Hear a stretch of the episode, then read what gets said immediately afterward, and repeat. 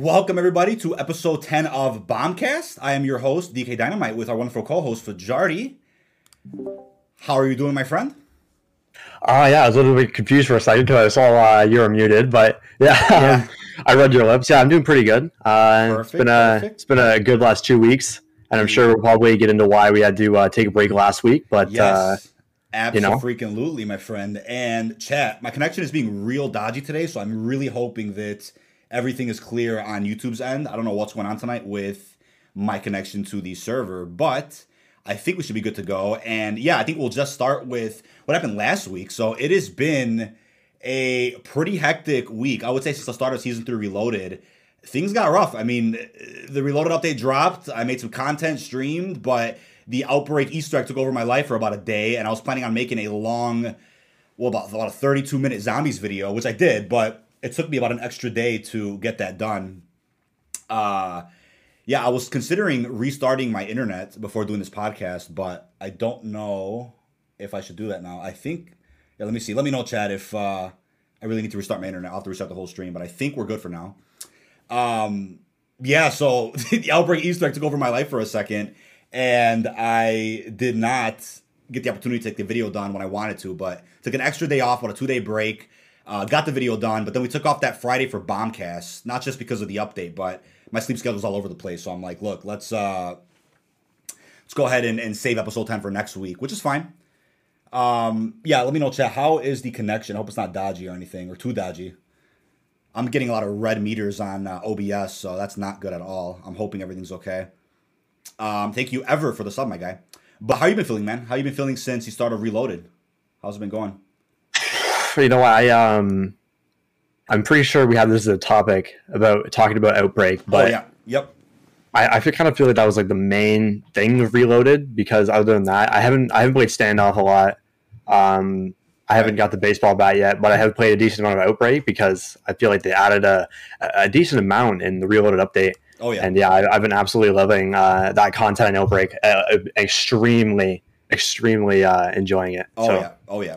We're definitely going to dive into some Outbreak later. But I think for the most part, Reloaded has been the update I wanted it to be. I think it didn't feature anything major in terms of surprises, but it delivered on content that we were all hoping for and content that we were all looking forward to.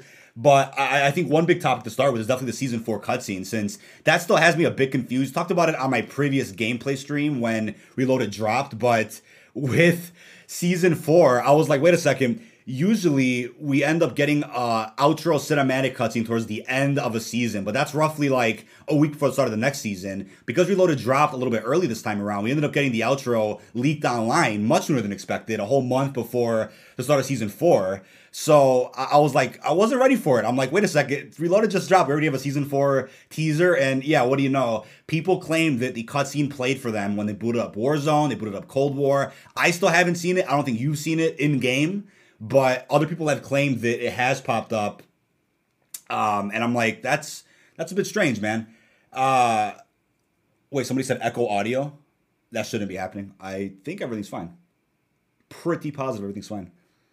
Yeah, so the Season 4 teaser cutscene was already playing for people, and I'm like, yeah, that's definitely not making sense to me, because not everybody has seen it. Charlie Intel didn't even report on it, so I was like, if Charlie Intel didn't post the cutscene, which they usually do when it drops, I'm like, is it considered official yet? Then TGR posted it. I'm like, all right. Ink Slasher covered it. I'm like, all right, I guess we're in safe waters, safe territory to talk about it. I covered it in a video. So, yeah, chat, if you haven't seen the cutscene yet, The Gaming Revolution uploaded it about, a week and a half ago when it first leaked out. It's on his YouTube channel. You can check it out. As long as the audio is clear, so this smoothly goes onto Spotify and other platforms. If the video is choppy because of the connection, it's all right. But as long as the audio is clear, guys, that's the point of our podcast tonight. But yeah, the cutscene really took me by surprise. I mean, what do you think about the fact that Dunes and Echelon, maps that we were talking about since, I want to say, end of Season 1, they've been saved for Season 4. So Treyarch's pretty ahead of schedule, it seems like, with their DLC maps. What do you think about that? Well, I mean, yeah, there's been gameplay leaked of both the maps. That means they, like you said, they're pretty ahead of schedule in terms of getting maps and content done. So I wouldn't be surprised if these next few seasons, these next few roadmaps we receive, there's going to be a lot more on them. Yeah. I wouldn't be surprised if we get a lot more 6v6, at least maybe two Fireteam or combined arms map every season. Right. I mean that's just being Wes's wishful thinking, but there's a lot of content in the pipeline that we have not received that we know that's out there, like Zoo and Weather Station and a lot of other things that's essentially not ready to drop, but almost completion. Pretty much near completion. Yeah. Yeah. That's something that really gets me, because people out there, I mean, even including myself, I was like, wait a second, if we don't get a round-based map after Berlin, it's going to seem like to me that COVID affected Treyarch more than expected. But the fact that on the multiplayer side of things, those maps have been laid down for a number of months in the pipeline, that kind of has me thinking that Treyarch has had a set plan since at least season one for the rest of the year, and they're executing in the best way they can. So it seems like they know what they're doing. Then you tie it into my video last night where I'm like, all right, we had a leaker who I'm not going to name, but we had a leaker that was on a Call of Duty Discord server about, I think it was September.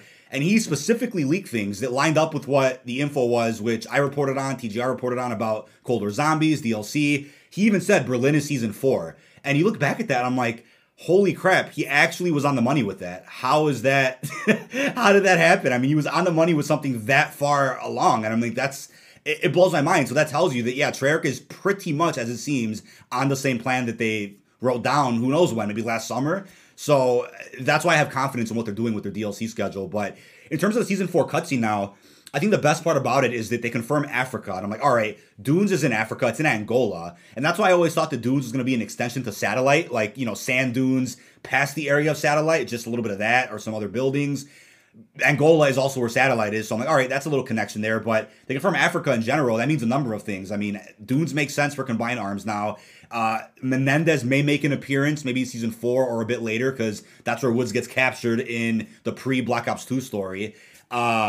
And then we have the map Echelon, which I believe there's areas in Africa where that could be, or it's in Australia. It's somewhere around the world. But that cutscene pretty much solidifies that those maps are important and are coming next. And Chad, if you want to see some gameplay of those maps, on a little sneak tip, I won't put it on screen for obvious reasons, but check the descriptions of some of my videos where I talk about those maps and you'll see what I'm talking about. Gameplay's already out there. I mean, the maps have been far along development for quite a while now, but the reason I mentioned the early gameplay is because major news outlets out there have reported and shown the gameplay on some of their articles. So worth bringing up real quick. But what do you think about season 4? We're gonna get an orange logo, a purple logo. I mean, what do you think about that, man? I really like trying to predict these things, because I mean, obviously, if you've seen the channel, you just look at the few of the thumbnails. I've been going personally with a purple for the past few logos for season 4. Right. And I mean, I was right with season 3 about almost 3 weeks before the actual logo leaked. So I was guessing purple because we're gonna be getting a lot of zombie stuff in season 4. Because we're starting it off strong with another Outbreak Easter egg, which I'm super excited about. Right. And then season 4 Reloaded is going to be a full round-based map. And there's going to be a new perk, probably a new field upgrade, more intel. It's going to be crazy. So I think I really want it to be purple. Because I think purple would be really sick. And Chad, I brought this up in a couple previous videos. I'm like, look, season 4 has the potential to be what Operation Apocalypse Z was in Blackout. Or in Black Ops 4 2 years ago, kind of a zombie-centric update, a zombie-centric season. And it's right around the time when Apocalypse Z dropped anyway, so maybe Activision's like, hey, we did a zombies-themed operation at this point during Black Ops 4 cycle, and it worked, so let's do that again during the same moment during Cold War season. I mean, that could be the case. So if that's what they do, I'm like, it works out. You start off the season with the Outbreak second quest, and then midway through the season, you drop Berlin. It could even be before season 4 Reloaded. They drop Berlin. You never know what their plan is with zombies, but that's why I'm like, and I put a community post out yesterday. Zombies fans who haven't been satisfied, which I don't agree with, because I think by this point, if you're not a fan of Cold War, then you're not a fan. I don't think Berlin or Double Tap's gonna change your mind about that. But by this point, if you somehow weren't a fan of what's been offered, season 4 might be the season for you in terms of just zombies. But on the multiplayer side of things too, I'm really looking forward to those maps like Echelon and Dunes, ones we've been talking about for a number of months. Also one thing, oh my God, Tyler, dude, the $50 dono, absolute legend, my guy. Thank you so much, buddy. Really means a lot. He said, hello, DK, how's it going? It's going great. I am just praying that this podcast stays up on YouTube because the internet to OBS or the connection to OBS is acting very dodgy. But as long as you guys can hear the audio smoothly, I don't mind the video being choppy. It's all right. This is going to go on the audio platforms anyway, like Spotify. But one thing I forgot to bring up at the start of the podcast is, yeah, I was also a bit under the weather. I think, what's today? Friday. Starting on like Tuesday, Wednesday-ish, I started feeling a bit off, like a cold was coming on. It's not COVID, thank God. It's already going away. It was only like a 2-3 day bug. It was weird. My throat was acting funny, my sinus. It was weird, but I still managed to pull out some videos for you guys. I probably sounded a bit off in those videos, but hopefully you guys understand that. Yeah, luckily it's not COVID or anything, so I should be all right. I got my first vaccine, so hopefully that helps me out. And you did too as well, Fajardy. So I think we're both in good shape health-wise. Let's keep that momentum going, my guys. Well, I never leave my house a lot anyway, so. I'm guilty of, dinners and, some get-togethers here and there. I mean, I take my girl to work every day, so I am out driving and whatnot, but I try not to go to big public venues or anything all that often, but.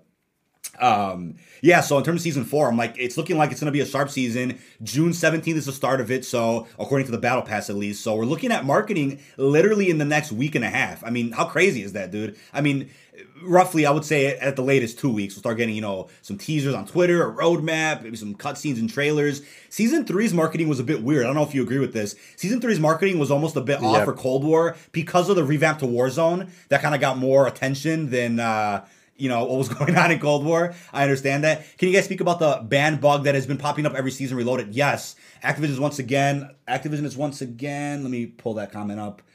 Once again, refusing to address the issue. In order to get this addressed, you need more people talking about it. Lucas Bowman absolutely will. Speaking of Lucas Bowman, what happened to William Bowman, man? What's going on with the man himself who was teased during Pawn Takes Pawn, never made an appearance? We'll talk about that too. Yeah, I should put on a topic list on my right, but we'll talk about the ban wave in a little bit. So in terms of season 4, I'm like, look, it's looking like season 3's marketing schedule was a bit off because of Warzone, the revamp for Dance Gate 4. So they ended up marketing season 3 the day of launch. I'm like, what? So it was a bit strange, but I'm hoping season 4 is a bit different. It goes back to like the season 1 and 2 styles of marketing. Activision is going to be at the Summer Games Fest. I think they're somehow appearing at E3. So that could be an opportunity to market season 4 multiplayer zombies Warzone, if anything. So I'm hoping they go back to that route of just dropping some trailers before the launch of the season itself. That's kind of my take on season 4. What do you think in terms of community interest? Do you think it'll skyrocket more in season 4, or are people kind of dropping off? I mean, what do you think about the interest in Cold War right now? I think it's hotter than ever. I mean, that's just my opinion, but what do you think? I agree with you. I definitely think the interest right now is higher than ever, especially with the Outbreak egg dropping, and like the if you want to count Cold War as like the new Warzone map, then right. I think the interest in that is a lot heavier now too as well. Right. I'm just baffled that I'm actually kind of like impressed with Treyarch the way they've kind of been releasing content, because they knew Outbreak was a huge stretch to release. Yep. It was something very different, and then to leave it with only updating that for a couple months. I'm actually kind of glad they did that, because I feel like if they didn't, I probably wouldn't have played and tried Outbreak like I have, and I wouldn't have enjoyed it like I am now. So yeah, it's actually like a good point. Said. Oh, go ahead. Yeah, I was gonna say, like you said, that leaker guy who didn't predict. He was told that Berlin is going to be season 4 all the way like a whole bunch of months ago. I feel like it was their plan all along to get the community used to Outbreak, right, and then drop the new round based map. I think that's brilliant. That's some brilliant thinking though, because it's almost like Treyarch's like, all right, let's strategically drop this new mode. It's very experimental, by the way, something we haven't done before. Let's strategically do it in a way where zombies fans specifically will almost be itching for new content, and then we give them this, and this might fulfill their needs. This might scratch their itch. So yeah, that was strategic.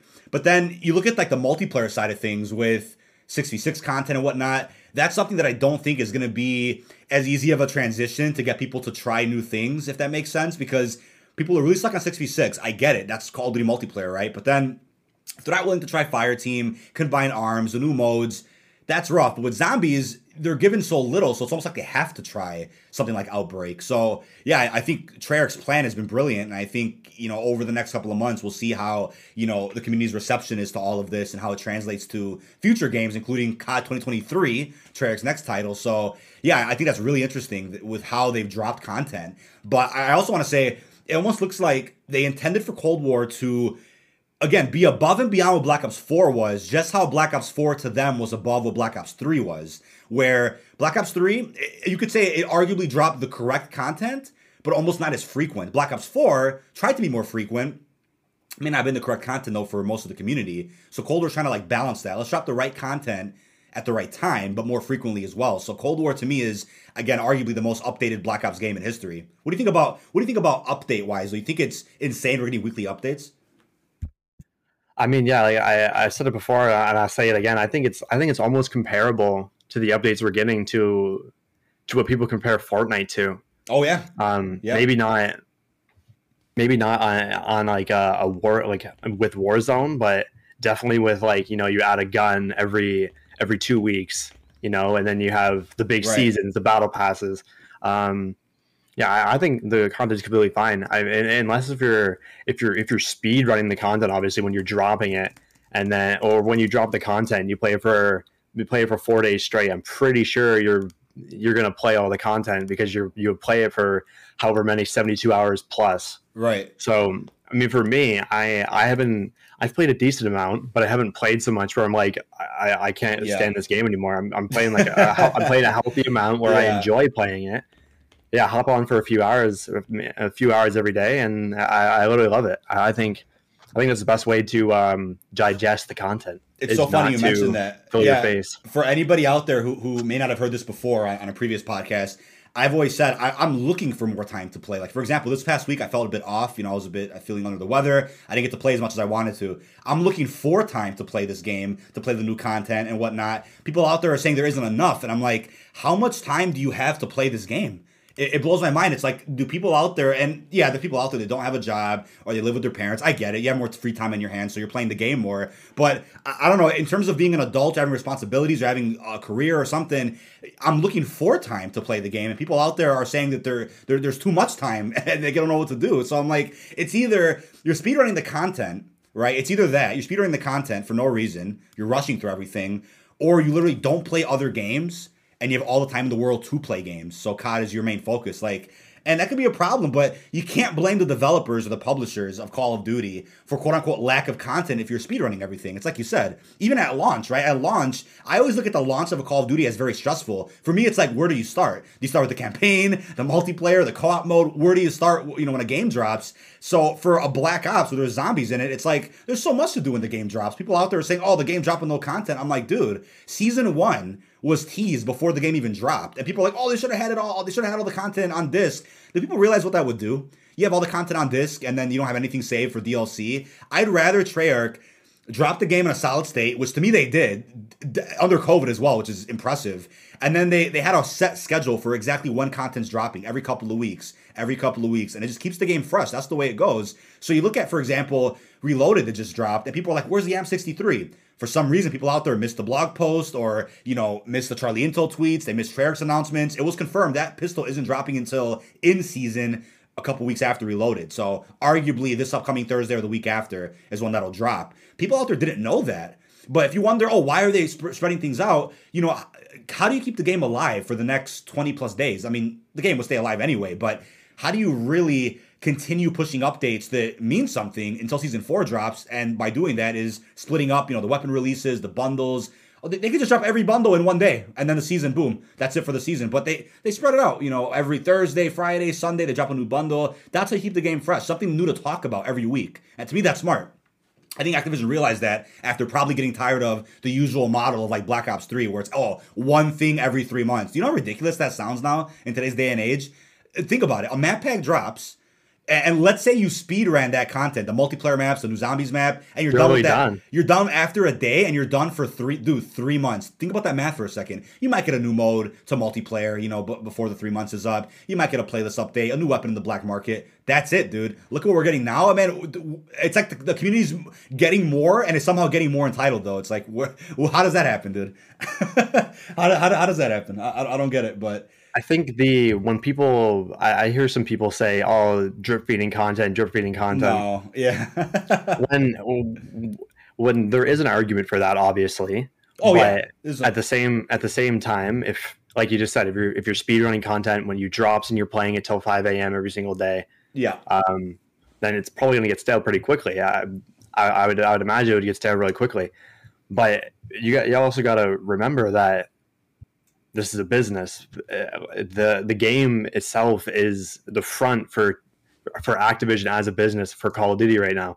So wouldn't it be smart to release things, say, every week or every 2 weeks like they're doing for player retention, keep people coming back and back and back? I think that's just... I don't see why people can get mad at that, because it's literally better for everybody, or better for the community as a whole, to keep coming back. I think one thing to remember, though, is the difference between drip feeding and sporadically dropping content. There is an argument for drip feeding, definitely, because we've seen that before, where it's like something should have been out and it's not. And you could argue that with Modern Warfare, the Soap Bundle, the CX9, they must be saving that for like Modern Warfare 3 Remastered. I don't really care about the content anyway. It's like, I don't play Modern Warfare, I can care less about Soap, but you can argue, like, why were maps like, what was it, the new gunfight map and the new 6v6 map that dropped in Modern Warfare, why were those maps done before Black Ops Cold War came out? Why were they just dropped recently, but then Soap and the CX9 weren't? Like, there's arguments there of, like, why is that content being, you know, dripped to us a little bit, right? But when you look at sporadically dropping content, I think that's, it's as long as you do it the right way, where it makes sense, where you're I would say, arguably, creatively saving content, you know, a bundle this week, a new weapon the next week after. Like, if you're doing it the right way, then yeah, I think it makes sense. But I think people out there have it good right now. And if we didn't have it this way, if they were dropping everything in one to go, if they were blowing their load in 1 week, people would be complaining there's not enough. And I'm like, right now, you can say there's not enough, but at least you're kept happy every week with something new. So we'll leave that at that. But I think another big topic is Blackout 2.0. How's everybody feeling about Fireteam Elimination? I'm making a separate video talking about the updates the mode just got, likely tomorrow. So I almost shed a tear. I'm like, Treyarch confirms that it's a love letter to Blackout fans. And I was shocked that they acknowledged Blackout, because it seems like ever since Warzone came into existence, Treyarch wasn't allowed to mention the word Blackout. I don't know if you felt that way, but now it's like they acknowledged it, they said it.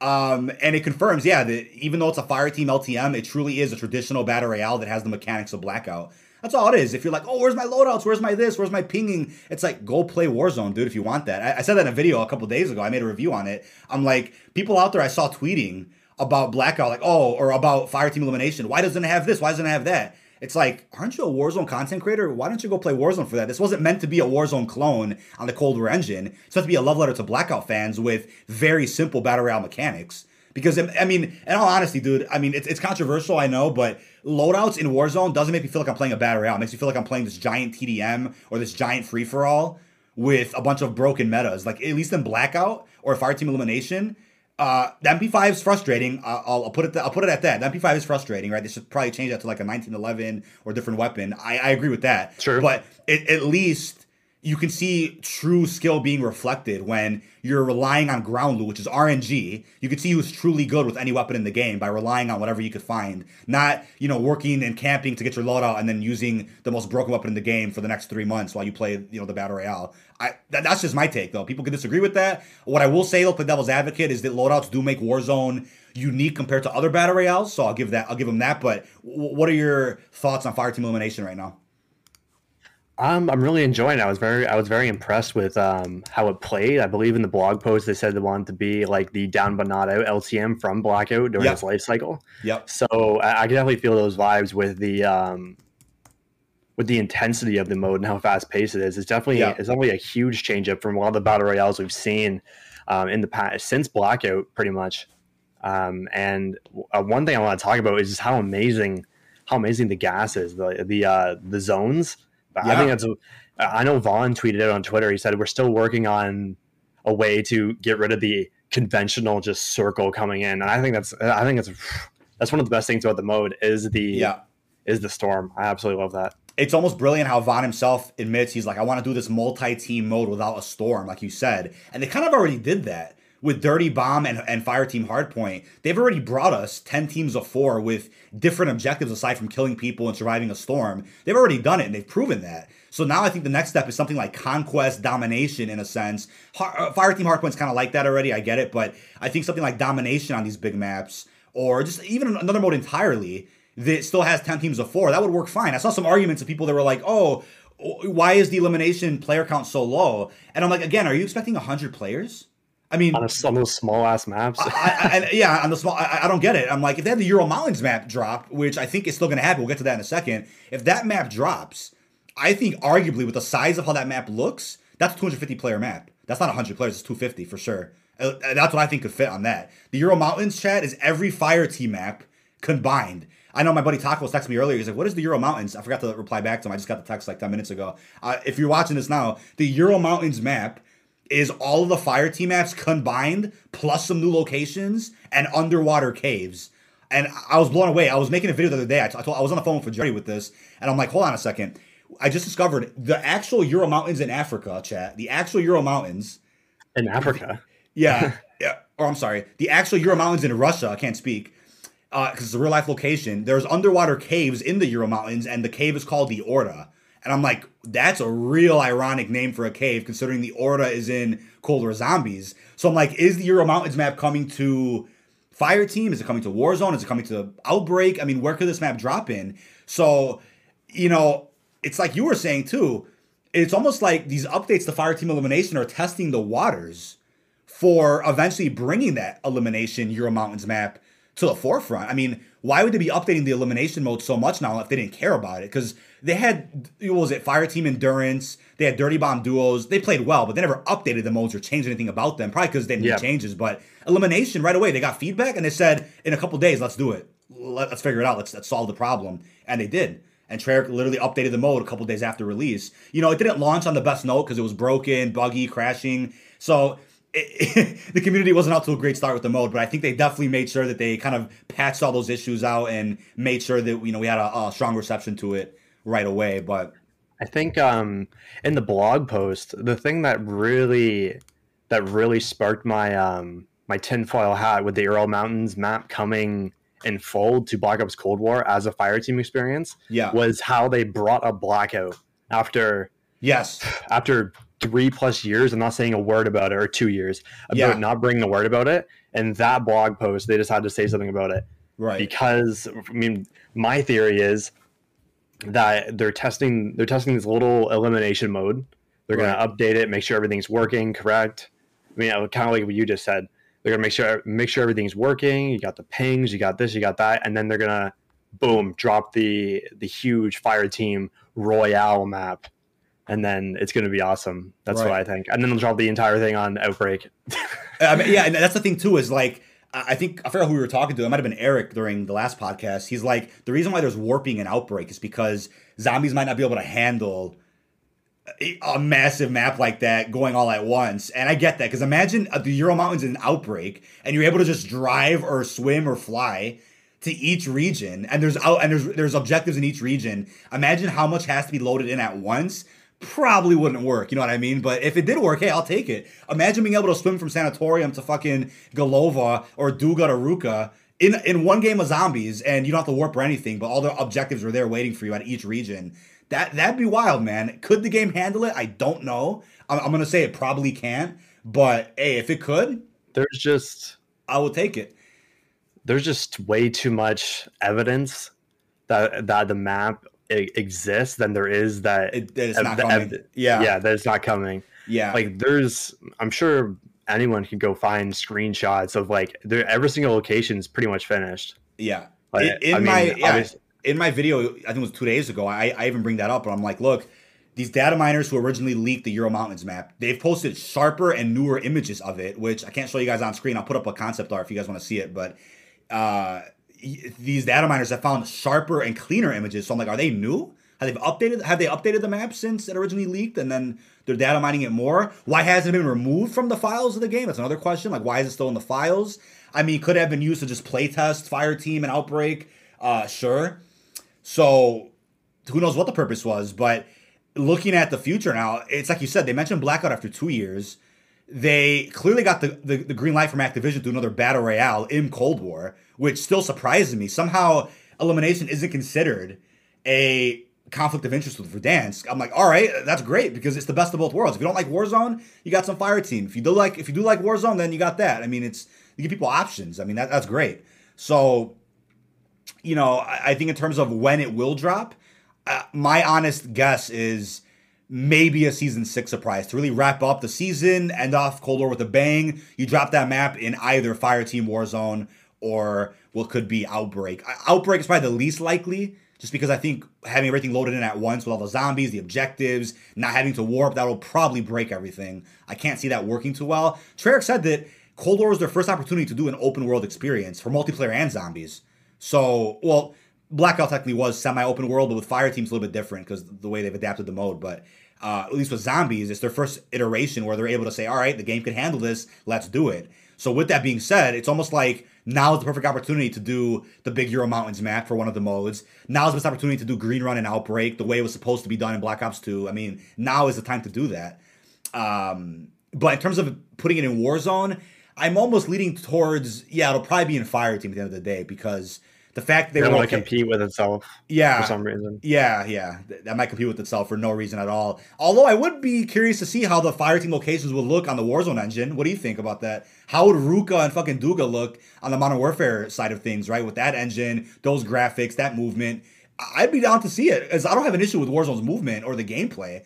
I just Verdansk, I'm not the big fan of, but you know, Power Grab I've been having a great time with, really addicted to that. I love Rebirth, so I'd be down to see a Treyarch map, you know, on the Warzone engine. But you know, what do you think? I think that might just ruin.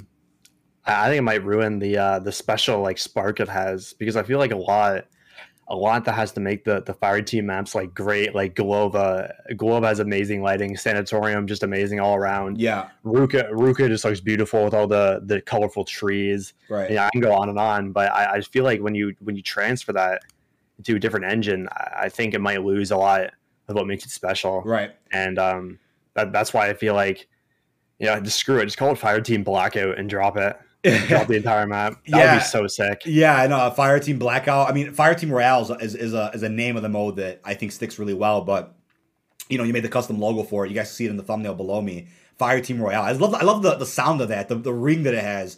Fireteam Royale. But Fireteam Elimination, it's like whatever, it works. It does its job. But you know, Fireteam Blackout. Imagine that, dude. That would blow people's minds. I mean, people have said, even if they weren't a fan of Blackout, they're like, why don't you just port the whole Blackout map to Warzone? Just see how that would play. I'm like, that could work, but I don't know if they're down to do that, because Verdansk seems to be their focus right now for the foreseeable future of Warzone. So I don't think they're going to try to drop another big map on that scale in that game. But hey, Euro Mountains could drop, underwater caves. I mean, that's to me, that's innovation that we've never seen in a Call of Duty battle royale or a Call of Duty map. Underwater experiences on a big scale like that. I mean, the closest we've seen to that is like underwater areas of multiplayer maps, some zombies, but something and like that. Blackout, and like the rivers in Blackout. Yeah, but Blackout of the rivers. But imagine being able to go underwater, deep as hell, to like a secret cave, and there's a fucking boss fight or an Easter egg, a mystery box. I'm like, that's the beauty, man. That's the beauty that Treyarch could bring to the table with a battle royale like that.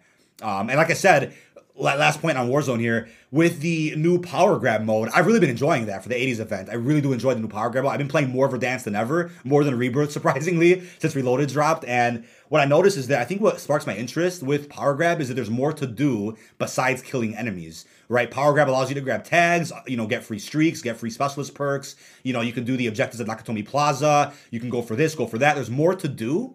And I have more fun with that. When there's more to do, just like Blackout, character missions, you know, Easter eggs, wonder weapons, boss fights. When you have that presented to you, I'm like, all right, I have motivation to do that in game, then go for the win after that, versus just repeating myself every fucking day trying to win a game by getting kills against hackers, cheaters, modders, fucking people exploiting broken weapons and metas. That's the way I look at it. So, you know, Warzone's getting closer to Blackout that I was hoping for in terms of side objectives, side Easter eggs. And I think with the Treyarch integration, In Warzone, we're seeing more locations being added, more to do. So I think Treyarch's integration has been better than ever. People out there argue that, oh, it ruined Warzone, it ruined the meta. And I'm like, I think Treyarch and Raven together have dramatically changed Warzone for the better, just improving it in every way possible. But I mean, what people don't understand is that metas in video games aren't good for developers, because it just means that whatever they add will immediately be overshadowed by the big meta that's currently going on. So yeah, when a meta changes in a game, people see that as a good thing, that they can actually use something else. Yeah, other than a HOWR, other than an FFAR. Yeah, I think that's a good thing. Right, it actually challenges people to use something else than a gun that has the highest multiplier damage. Headshot multiplier damage. And I don't even want to blame content creators for creating metas or whatnot, but obviously when a content creator has a lot of influence over the community with hundreds of thousands of views, millions of followers, if they say this weapon's good, what do you think's going to happen, right? I'm not trying to blame them or say they're ruining the game at all. That's not what I mean. But that just naturally happens. You have a popular creator who plays the game full time and says this weapon's worth using, guys. Go for it. Here's the loadout. What do you think's going to happen the day after that video goes live? Everyone's going to be using that. It's for the time being. So it's kind of a never-ending cycle of meta issues. But like you said, it's like, what do you expect in a free-to-play battle royale? Same thing with the cheating and the hacking and all that BS. The anti-cheat can only be so good. But when the game's free to play, people are making countless, new accounts every couple of minutes, no penalties, you don't have to pay a fee. So of course, no matter what the anti-cheat looks like, which one exists, it may not be that great, but one exists. But regardless, with all the free accounts being made, it's like there's only so much Activision could do at this point to prevent that. Sure, more can probably go into an anti-cheat, more can go into security measures and, making sure they take down websites that offer these cheats and hacks. Sure, I'm not going to disagree with you on that one, but when the game's free to play, that just creates a countless amount of issues that we can't even go through in a single podcast alone. There's just so many problems that comes with that. But hey, what would you rather have? Pay for the damn game or have it be free to play? Look at Blackout. Do you remember any hacking in Blackout besides like under the map glitches and whatnot? We never saw hacking. No. I remember seeing under the map exploits where people found like a hole in the ground or some shit. They had tanks under the floor, or they had like some weird bugs with the exosuits. I saw a couple of weird things in Blackout, but there wasn't crossplay, there wasn't free to play access, so you saw less of that. That's to be proof enough that, again, you're not going to see that much hacking when when the game's not free. Thank you, Abdullah. Do you think the Battle Pass is the worst gaming trend in recent years? Do you think Battle Pass is the worst gaming trend in recent years? And what was that last part? Let me wait till it comes up. I should have Streamlabs open, but I closed it by mistake. It took all the fun from games. I see. You start with that.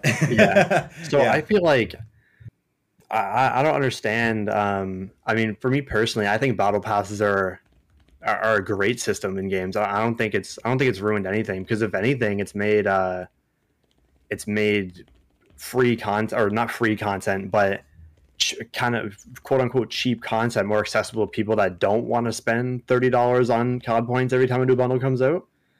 So, for example, the new battle pass that just came out for Season 3, absolutely insane. You get reactives, mastercrafts, right, an operator, which is a crazy amount of COD points, all for 1,300 or however much it is. So I think it's a great system to have in Call of Duty. Yeah, I think you look at the Blackout Battle Pass or in any game. Yeah, each one was free in Blackout. Your reparation drop was a free update. You have free 100 tiers or more of content. That was awesome, but people preferred the Modern Warfare Battle Pass system more than anything. That's what Activision's numbers told them. So they went with the Modern Warfare model, which is you pay $10 for a Battle Pass. You earn the equivalent of that in COD points by the end of the pass, so you can buy the next one for free. Obviously, nobody really does that. Everybody probably spends those COD points on bundles or other things, but it's a fair system. I think that it just keeps the game energetic. There's something to work towards. I think that's the problem with COD these days, and I think Cold War has kind of solved that problem. Modern Warfare did. I think Blackout did, is giving players more to do, more to work for than just the typical camos, typical calling cards, or just typical gameplay. Having rewards to work towards, I think, is the best way to go about it. And Black Ops 3 Zombies, for example, I always regard the success of that game as kind of the earnable currency. Yeah, the earnable currency. It was kind of a direct effect of the earnable currency in Black Ops 3 with Liquid Divinium, the Gobblegums. Black Ops 3 Zombies may have been great. You can think that all you want, but the currency alone that you work towards every match was enough to keep people playing the game. Whereas Cold War Zombies doesn't have that, but if it did, I mean, it kind of does with the crystals, but you run out after a while because you unlock everything. But if Cold War Zombies had that, I guarantee you'd see a change in heart with a lot of people out there saying that there isn't enough to do in Zombies anymore. But multiplayer, I've said it you know, since Black Ops 4, Black Ops 3, as predatory as you can say that system was in Black Ops 3, a bit of Black Ops 4 with the reserves, supply drops, crypto keys, it gave you something to work towards. So if they had a system like that in Cold War where you can somehow unlock a currency to get bundles for free, that would entice a lot of players. Because right now the only way you can get bundles is through spending money. That doesn't really make a lot of people happy. So if they found a way to fix that, which I think they could, but I don't know if they will. I mean, Black Ops 4 is literally probably the best MTX you're going to see in any video game. I'm just going to say in any video game, because that was so perfect. You could either, when bundles come in the shop, you can either pay with COD points, right? Or you can trade it for cases. And then cases were grindable through earning every single tier after you completed the free battle pass or through the daily challenges.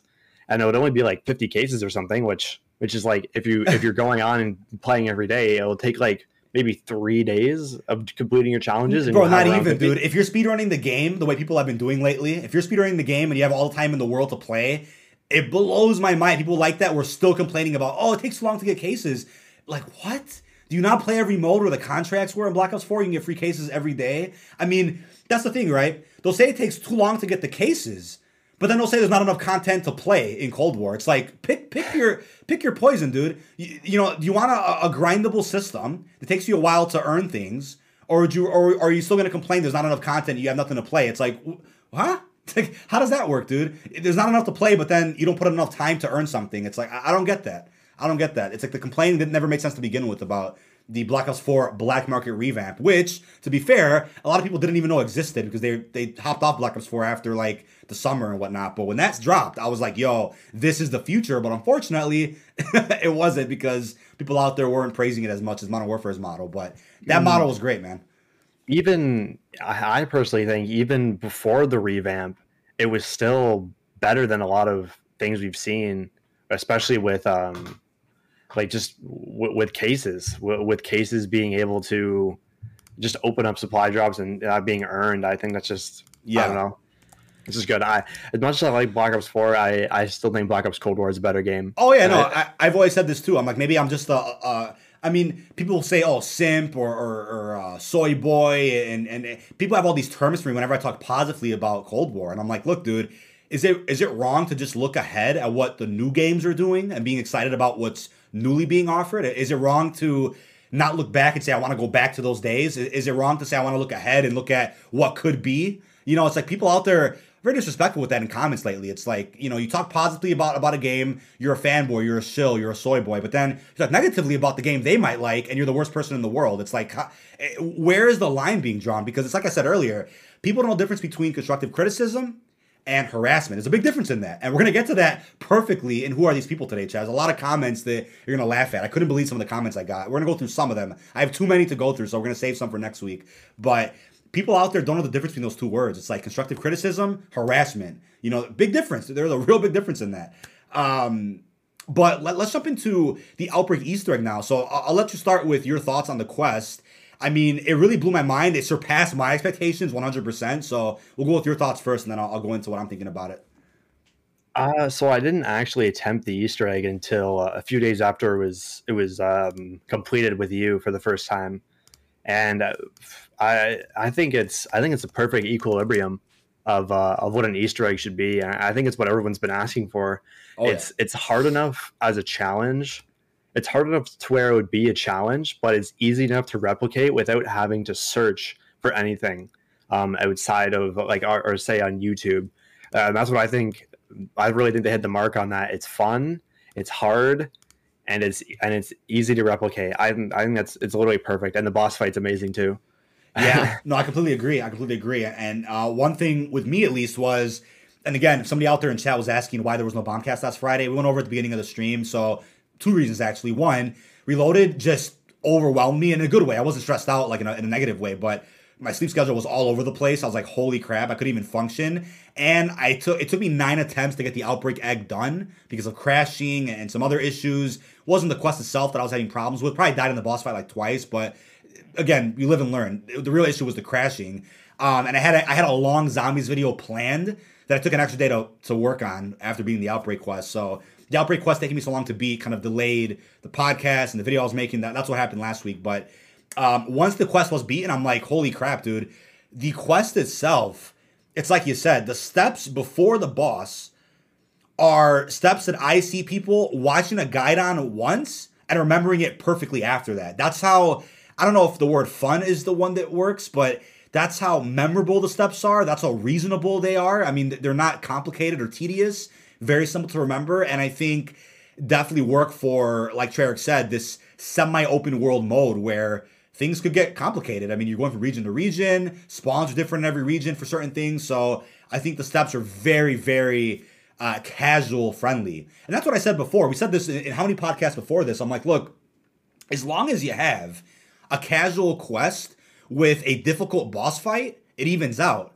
Because the steps themselves could be easy for new players to jump onto, but then if the boss fight is difficult, it motivates the player to get better at the game, learn new strategies, and it also creates that replayability that the Rise and Drag Garad Krovi had with semi-difficult boss fights where things could go wrong, if that makes any sense.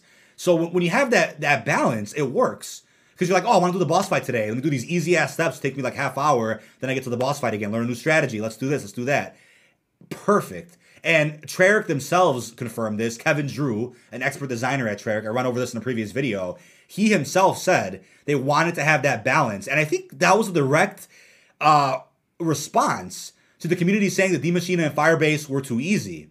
And that leads me to a good topic. I'm like, wait a second. People are saying those maps are too easy. They weren't fun, not replayable. But then you give them something more challenging and it's too hard. I'm like, people have to pick what they're looking for here. Because Black Ops 3, in my opinion, had that balance for maps like DE, even Zetsubo, Garad. Revelations, not so much, because that quest is a bit AIDS, you know. Some of the steps are just annoying, but at least the first three maps, right, DE through Garad, you had some relatively memorable steps, which people out there do like. And then you had relatively difficult bosses. Zetsubo, not so much, but DE and Garad. The bosses were difficult enough to where they were replayable, challenging. You know, you could say bosses that you really wanted to play again at some point. You wish there was a boss battles mode in that game because of those bosses. But you look at Outbreak's quest, and to me, it's gone above and beyond what what Die Maschine and Firebase offered. I like the quest better in Outbreak than the first two Zombies maps, man. I mean, that's what I'm looking at with it. I think... Yeah, go ahead. I was just going to say, I remember a lot of people were saying during BO4, I'm sure you recall it too, where they said where the Easter egg...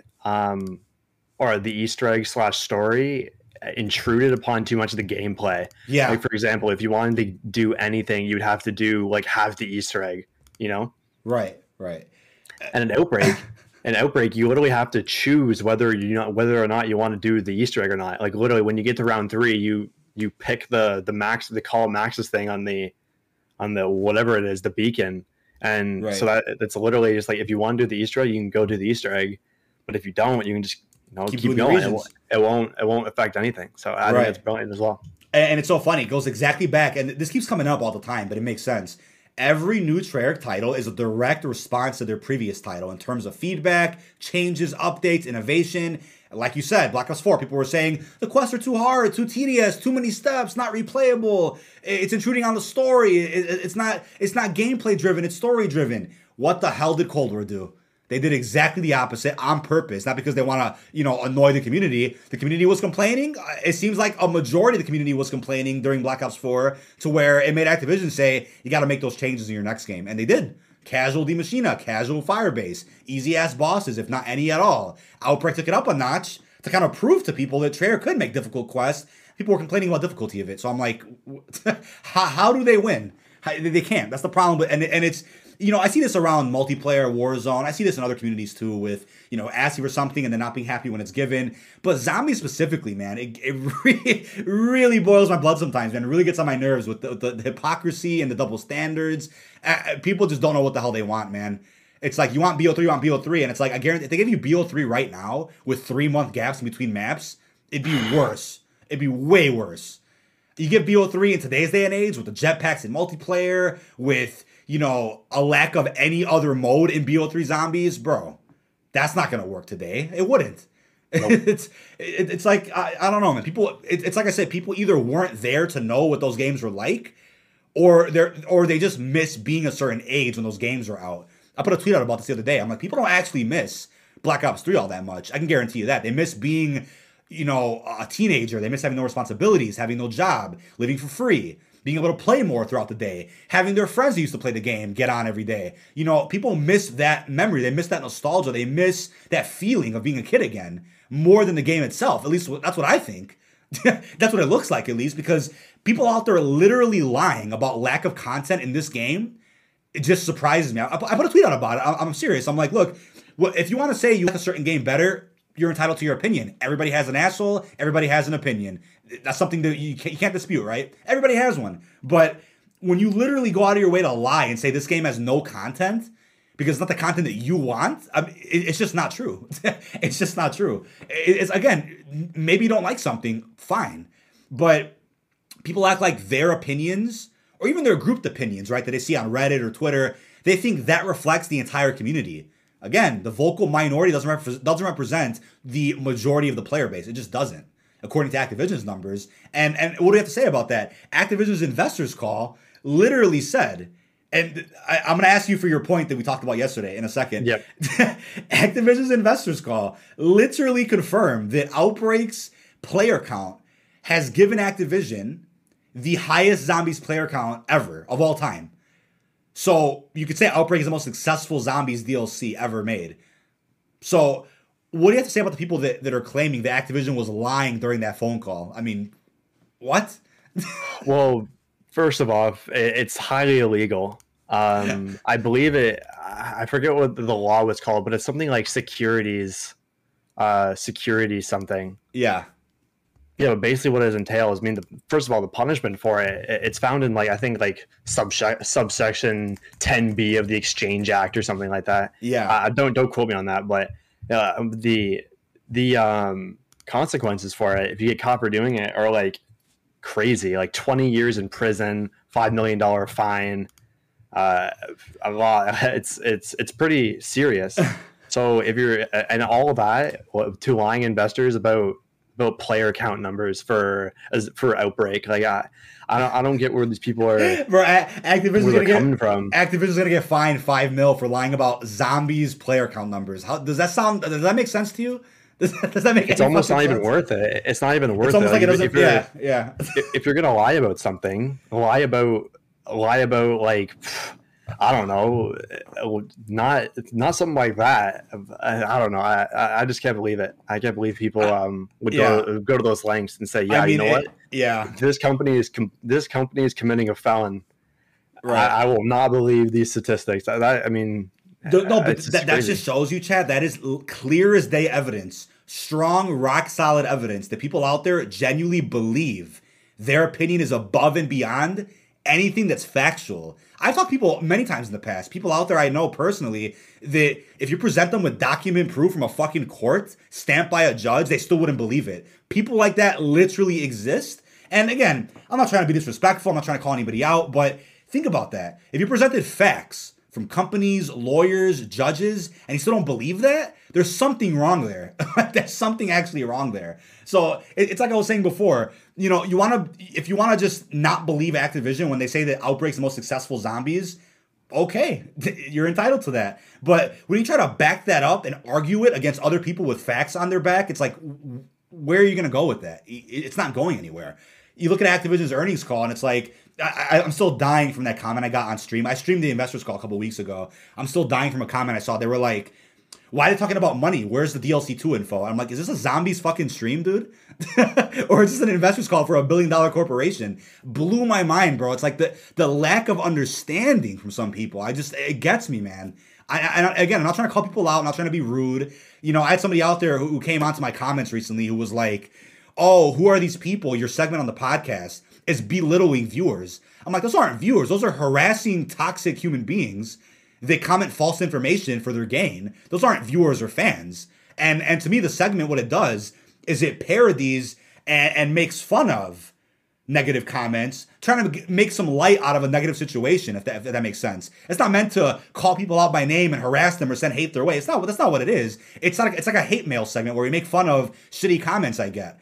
And somebody out there who genuinely thought that, I'm like, that's crazy. The lack of understanding of how anything works. I mean, it blew my mind, but... you know, what were we going to say? I was going to say that guest user in chat said the SEC Regulation Fair Disclosure Act. They do have a safe harbor if the info is wrong, but they were acting in good faith and didn't know the info was wrong. I'm not sure if you're saying Activision was saying like the info is wrong, but in good faith. But I'm pretty sure Activision has a good track record.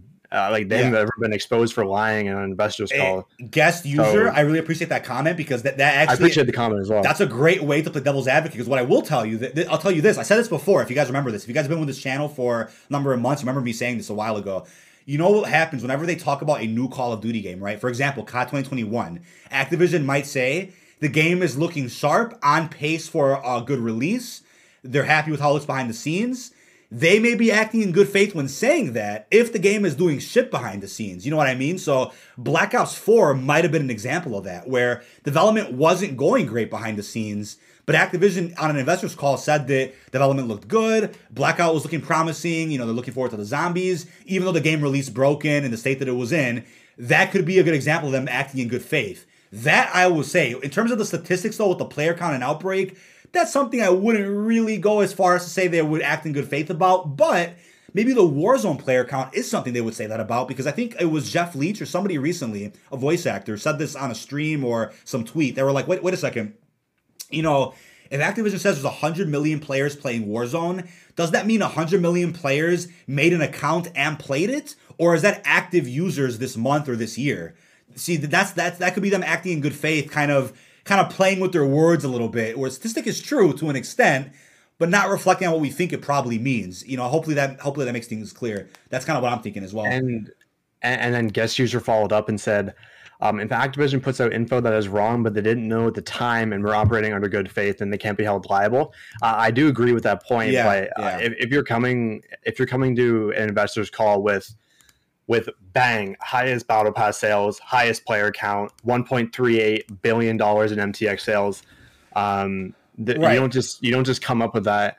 There has to be some type of statistic backing that out. Yeah, connect the dots there, right? That makes total sense when it's like, all right, if the Outbreak player count's this high, surely more money's being earned. Surely other modes are doing successful as well, and they are. So I think that definitely makes a lot of sense when you tie all that together. One thing about Outbreak I want to say is that because I feel like we're going to move on from Outbreak, and we kind of moved away from Outbreak. I know, cover it as much as you want. Just that with all the free weekends they're giving, I see a lot of people, or I see some people saying that, oh, it must not be doing good, the player count must be like low, so Activision must be lying about this because they're giving it away for free, right? I think that's purely they're testing the waters for making Outbreak completely free to play, just like Warzone is, and I think that's the next step for zombies is free to play in general. I know Eric. I think Eric said some stuff about that on BombCast last week. I believe he did. I think I'd be shocked if Outbreak doesn't go completely free to play, to a point where, like I said before, it's a separate application that maybe other developers add things to, but at the very least, just Treyarch, where it's an application on its own, you know, gives you kind of a taste of what zombies feels like for that era, for that game. New regions get added, Easter eggs, side quests, the works. And then if you want to play round-based maps, you want to play, you know, other zombies, LTMs, you buy a full copy of the new Black Ops. They could even go as far as to make all of zombies free to play, but at the same time, it's like, then where's the value in your new Call of Duties, right? You got to have some value for your games. Keep something locked behind the paywall, right? Something behind the disc. You know, in a perfect world, everything's free, Chad. Everybody wants everything free. Everyone wants free games, but then, you know, to what cost, right? More microtransactions in your face, more content locked behind bundles. So I'd rather have the balance we have now where it's like, all right, you got some free elements here, paid elements there. Let's kind of have a nice gray area in between, you know, where we kind of meet in the middle and are happy with everything. That's kind of what I'm looking at. But just one thing I saw Base Department in chat. Great name, by the way. Base Department. I love it. He said that I actually bought Cold War after trying it for free. It's a marketing scheme. I'm guessing you probably bought it on sale as well. Because that's what they do. They release it for free. They put the game on sale for a week after it, or during the full free week, and then like a couple days after, to get people to buy it. And you're right, it is a marketing scheme. It's a very smart one. I honestly only remember like one free trial event for Modern Warfare. I can't remember very many that they did, but I definitely think, like you said, it's not just because player count's probably low. I don't think that's the case at all. I was right as well. He bought it on sale. So. He bought it on sale. Yeah, Activision and their earnings call. Activision on their earnings call is literally telling people that their player count's higher than ever. It's the most successful Black Ops. They have, the most sold battle passes with Cold War. So that tells you Cold War is doing well. If they're doing more free trials on top of that, they're trying to get more players in, obviously. But specifically the Outbreak part, it was not just a multiplayer access or something like that, or a campaign-free access or anything like that, or Die Maschine Firebase, Outbreak. So clearly, they're trying something out with that. They really want to see how that does, and it's clearly working for them for doing more of them. So, yeah, I would not be shocked if Outbreak was free to play completely in the next year, which may work in everybody's favor. If you're not a fan of Outbreak, maybe Treyarch gets a separate team in their division to work on Outbreak standalone application, and then Treyarch themselves keep working on round-based maps or other things, multiplayer campaign. Let's see how that would work, because with Warzone, it seems to be working fine. That free-to-play model is something that Activision really wants to do more with. COD Mobile has been doing well with it. Warzone, I'm pretty sure Outbreak is next. And I wouldn't go as far, I wouldn't be surprised to see something like, in Warzone one day, a small multiplayer mode, like a small TDM, limited maps, limited weapons. More free-to-play access like that makes sense to me. I think Activision is looking to expand on that in the next few years. But, yeah, any other thoughts on the free access, my friend? Or did we I think we covered that pretty well. Let me see. I think we've covered that pretty well. Yeah, it ends on June 1st, I believe. Let me pull up the tweet. It will be from. Why am I struggling to find the image of it? I think it ends June 1st. Let me pull up the image real quick. Yes, May 27th to June 1st. Chat is free access multiplayer and Outbreak. You get to enjoy the new 80s action heroes modes in multiplayer, Standoff, Nuketown, and then of course all of Outbreak and even Onslaught if you have a PlayStation. That's also awesome. So I think that's fantastic. Yeah, I also wanted to announce the Season 3 Battle Pass winner here on tonight's podcast. People out there were like, oh, the season's almost over. Why give away that Battle Pass? I'll do another one for Season 4 at the start of the season. Don't you worry. I got inspired to do it once they announced Battle Pass gifting through the Call of Duty app.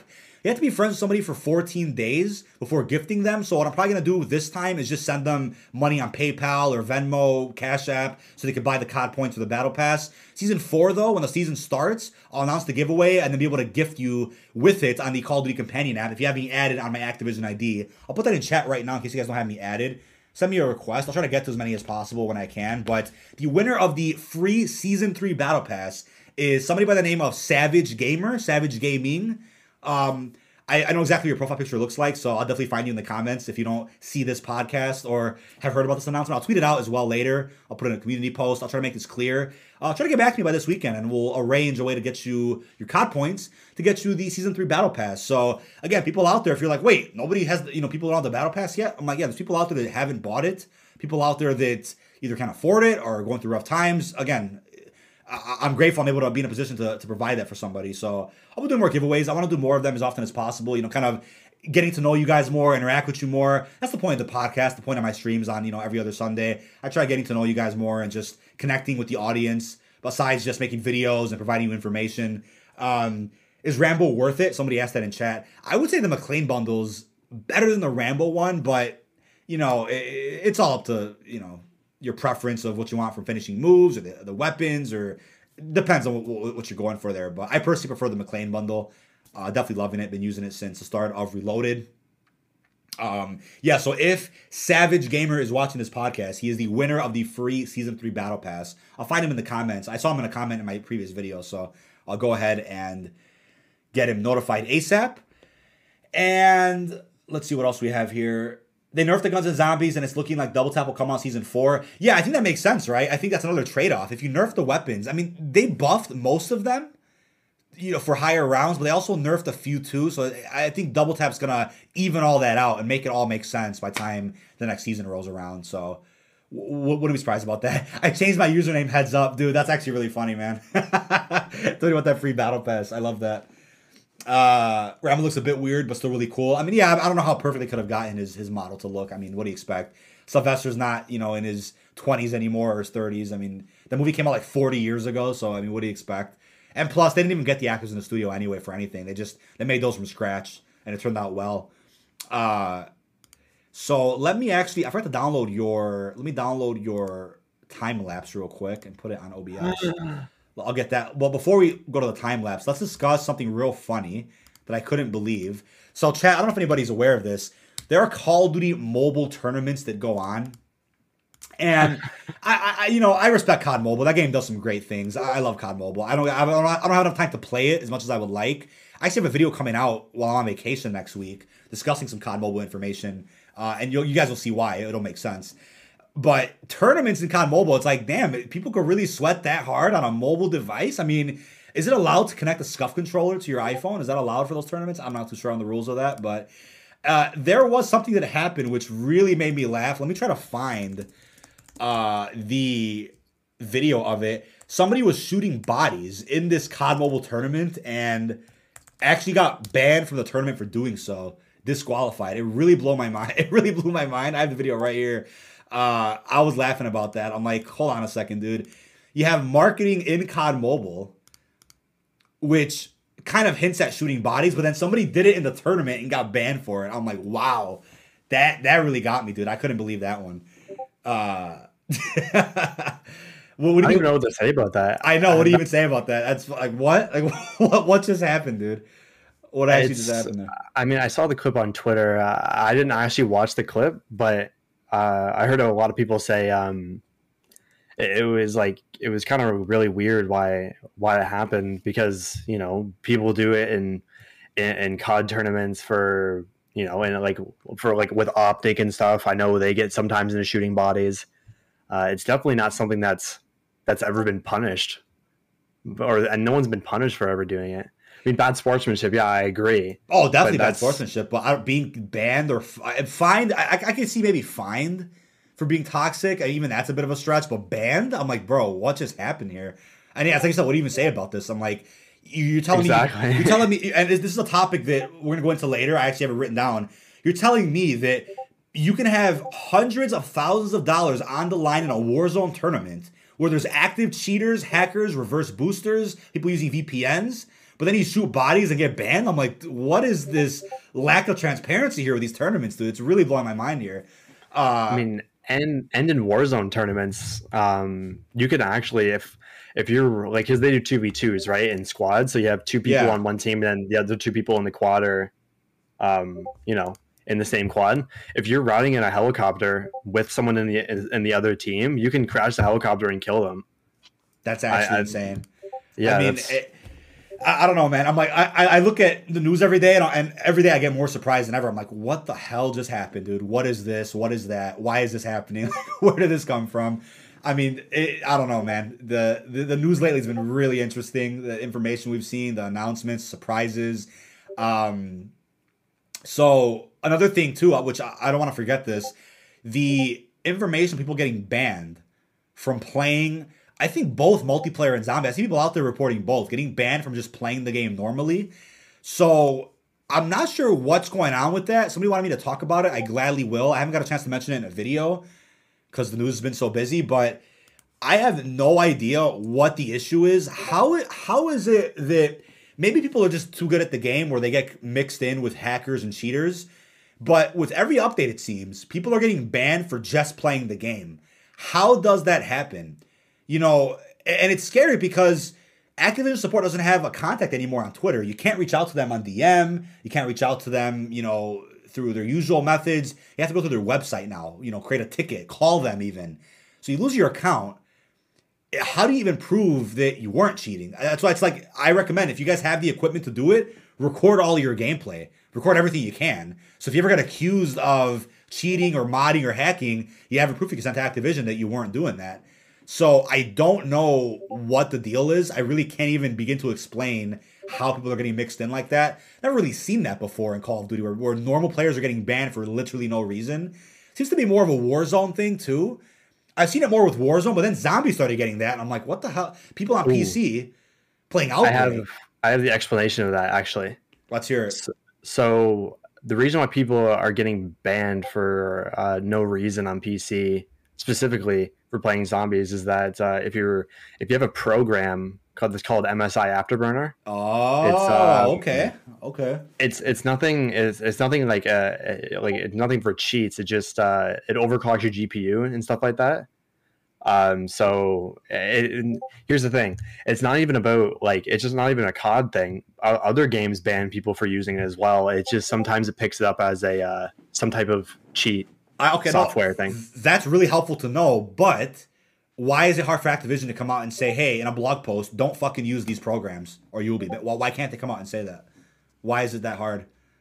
That's not my thinking on it. Maybe it could be something to do with... well, first of all, it's embarrassing just because it's a non-hacking program that's causing people to get banned. So it's pretty embarrassing, and it could screw something. It could get MSI some backlash for that, so MSI might sue them or something. I don't know. That's a good point. But another thing I would say too is if somebody's on PC and they're knowledgeable about these programs, knowledgeable about bans and other games and communities, then it sucks to say, but at this point, we're kind of on our own. Like, people out there on PC are on their own. You got to figure it out for yourself with what to and what to not use when playing Warzone and other Call of Duties.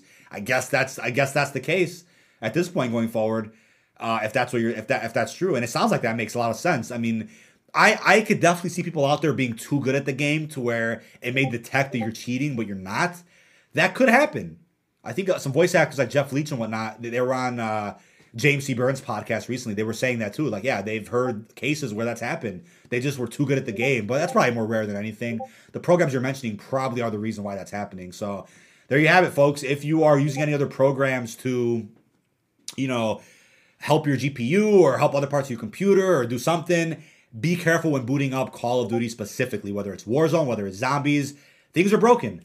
Lucas Bowman, much love again. Activision isn't legally allowed to scam people's computers because of that. That the cheat doesn't record what actually triggers it. That they don't. They're not allowed to scan people's computers because of that. The anti-cheat doesn't record what actually triggers it. I'm trying to make sense of the second part of that statement, but I get the first part. They're not allowed to scan people's computers. All right, I get where you're coming from with that. So well, they kind of do that when they ban you. Doesn't Warzone technically do that? Like, Warzone will detect that you're using a third-party program to cheat or something. Well, he's talking about how Pax knows about this. I forget what it's called. It's like HMDI banning or something like that. Basically, Lucas Weiss actually told you about this when he got banned on Warzone for literally no reason. Yeah. What they do is that they create a specific little code for your account when you get banned based off the parts in your PC. Wow. And that's how it stops you from making another account, because it's going to detect this code with these parts are banned. So you can't go onto it. So at least that's what I've heard. Maybe it's changed, but that's the last I heard how it worked. Wow. I know Pax, who's in chat, he had to fully buy new parts for his computer so he wouldn't be banned under the same the code they gave him. I find that crazy. So, you can get banned like they have to actually buy new parts. I mean, this again, chat. I'm an impatient person. I have OCD. I mean, I love my PS5. I could see myself ripping my hair out if I had a PC dealing with issues like that. I'm trying to make content, trying to do this, and I have to deal with those issues. No. No, man, I'm just not for it, bro. If I got a Windows computer at any point, it would be for streaming only, not for production of any sorts. I don't know, what are these notifications coming? I'm getting some spam notifications. I don't know where they're coming from. What on earth is going on here? Yeah, it's called HWID banning, by the way. Just so what is it? HWID banning. H.W. Bush. No. H.W.I.D. ban. And there you go. The cheats inject code into the actual game file. That's why Activision can tell. But because it's detecting a different program on the computer. I understand what you're saying now. Cheats are injecting code into the game's files. It's detected. But they're not scanning your computer for the files, if that makes sense. So, yeah, that's a good way to clear things up a little bit. Really appreciate that, buddy Lucas Bowman. Yeah, I'm getting Discord spam. I don't know where it's coming from. I'm getting no pop-ups of where it is. I'm just hearing the sound. That's really annoying. Sorry about that, chat. I hope you guys can't hear that too well. That's really frustrating. I have no idea where that comes from. Yeah, hardware ID thing. That's what it stands for. That's really silly, dude. So that's why active support is so useless, because they don't actually know what is causing it to be triggered. I know, I understand exactly. I really appreciate that clarification there, because I'm not a PC expert. I'm not a Windows fanatic. I'm not somebody that understands a lot of those programs and whatnot, but I do a lot of reading into them. Whenever stuff like this comes up with the community and Reddit posts and fucking Twitter threads, controversy, I read into it because I want to understand what exactly is going on here. But I think at the end of the day, one of the big things I learned is that the game is free to play. We're bound to have issues like this no matter what. No matter how good the anti-cheat is, there will always be scumbags out there trying to abuse the system and come out with these cheats. I mean, I'll tell you guys firsthand on the podcast, I'm not under any NDA. I've been sponsored by websites in the past for providing these tools. I'll tell you guys about one of them. I think I did one or two of them, but the reason I accepted them, it was about a year ago, was because they were promoting, if you guys were having trouble with camos, they were able to go on your account and help you do them. They didn't. They specified in their website they weren't cheating and putting the camo on your account. They were doing the challenges for you, and it would take about a week to do it. Maybe they were really cheating and putting the camo on your account. Maybe they weren't being legitimate, but they were claiming they offered camo services to do the challenges for you. That's the way they wrote it. Maybe they were lying and actually just, you know, putting the code on your game and, you know, giving you the camo for free. Maybe that's what it was, but I accepted the opportunity just for that reason. But then some of the websites started offering like actual cheats and hacks, and I'm like, I stepped away from that. I'm like, I do not want to be responsible for promoting, you know, the brutal fucking of Warzone with, you know, all these hacks and cheats. You know what I mean? So I stepped away from that. But that's God honest truth. That's what happened to me about a year ago. So figured I'd bring that up real quickly. But for real, Fajardy should do an artwork guide or time lapse, dude. You know what it's time for, bro? Hold up one second. Hold up. You know what it's time for? Let me get the ball rolling with that real quick. So every podcast, usually every podcast, unless something goes wrong, we do have a time lapse scheduled to go up. Let me, okay, it's up. Let me put it on loop. We do usually go through a time lapse of one of my recent video thumbnails on the podcast. For those out there listening to this on Spotify, iTunes, I know you can't see it. At least we'll describe it for you guys, but if you guys are watching this on YouTube, you can definitely see it. Once again, as a reminder, if you're new to the stream right now, internet's having some major issues today with connecting to OBS. Not sure why. I don't know if it's me or YouTube. YouTube was having some issues the other day, too, with like real time going down and whatnot. So excuse if the video is choppy, but as long as the audio is clear, which it is, we should be in good shape. Oh my God, you guys are too generous, man. God damn. Thank you so much, PAX. Whoa. When you get your PC, each part has a code attached to it. PAX ratio, dude. When you are banned, the anti-cheat will check for these numbers and repeatedly ban you. That's ridiculous, bro. I understand now, though. That makes a lot more sense. Lucas Bowman. Last one. The only way for Activision to revert the bans, manually review the account's stats and previous games. Yeah, so you know what I think about, right? When they review previous games, do they have a theater mode of their own to watch people's films? Is that even possible? Can they look at somebody's actual full previous matches with a theater mode system that only they have access to, we don't? That's kind of what I'm thinking, right? I wonder if that exists. Maybe they don't have, I don't know. Might have been easier in other games where they had theater mode. They could just, you know, access your game share files, but I don't know how they would review shit like that, man. Maybe they just watch you play. But if you're banned already, how do they look at your recent games? Look at your, maybe they have access to a couple of your recent games. I don't know, man. It's a good question, chat. But yeah, let's go into the time lapse. Then we have a wonderful segment of who are these mother effing people. So let me know when to start. Back crack. Yeah. I was just stretching a little bit. Yeah. Before we get into this, usually before I start these, I like to talk about a little bit that was going on over the past week, and I have some great news, some really great news. Yeah, let's hear it, dude. I think about like 3 weeks ago, I mentioned that I was going to do a thumbnail for Mr. Waffle Waffles, and this week or about 2 days ago, I was in class. I was like, this class sucks. I want to get out of class so bad. And then I opened up my phone. I was like, oh sweet, I got a notification. I got a DM. Let's check who it's from. I couldn't even guess this. Noah J456 followed me and DM'd me asking me if I could make some thumbnails for him. That's awesome, dude. Sadly, I cannot do a lot of the custom stuff he needs, so I won't be doing a ton of work for him. But hopefully, I will in the future doing some work for him. But yeah, completely caught me off guard. Crazy shit. Lucas Bowman, thanks for that again. Yeah, so they have a theater mode of their own with which loads in like the last 20 films, last 20 gameplays. That makes sense. I was gonna say there has to be something like that that they have to review you. But again, congrats on the Noah J follow there, my guy. And yeah, he does a lot of out of the box, different custom zombie type thumbs. Sometimes Godzilla, Shrek, stuff you might not be able to do, but for the most part, you can do everything else. Yeah, for the most part, you can do everything else. So, I mean, again, the networking is key, man. This is more than a follow like I got for doing the classified Easter egg. This is a follow that you got for legitimate work, for being a fan of your work, and then for asking for work in the future. I mean, again, that's absolutely amazing. Corey Beck, yes, Fajardy makes all of my thumbnails here on the channel. Yep, every single one. Every single one. It used to be like a balance between him and Lucas Weiss over on Twitter. Wonderful guy, by the way. He got a different position recently doing something else, but he, I would say, really energized the render game this past summer when Pawn Takes Pawn marketing was happening. Nobody's really doing too many render thumbnails, and he started doing them a lot for my channel. And it kind of jump-started what looks like a render fever over the Call of Duty community. A lot of people are getting into it now and looking at it. So I would say those thumbnails kind of inspired a lot of people to start them.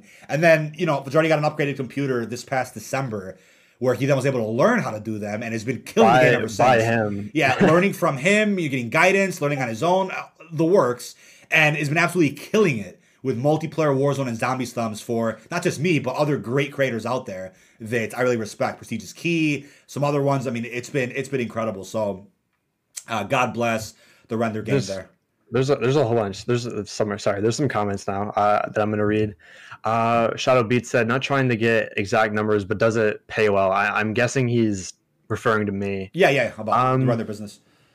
I think it pays pretty well, especially if you have a decent amount of clients or a lot of clients, which I think I do at this point.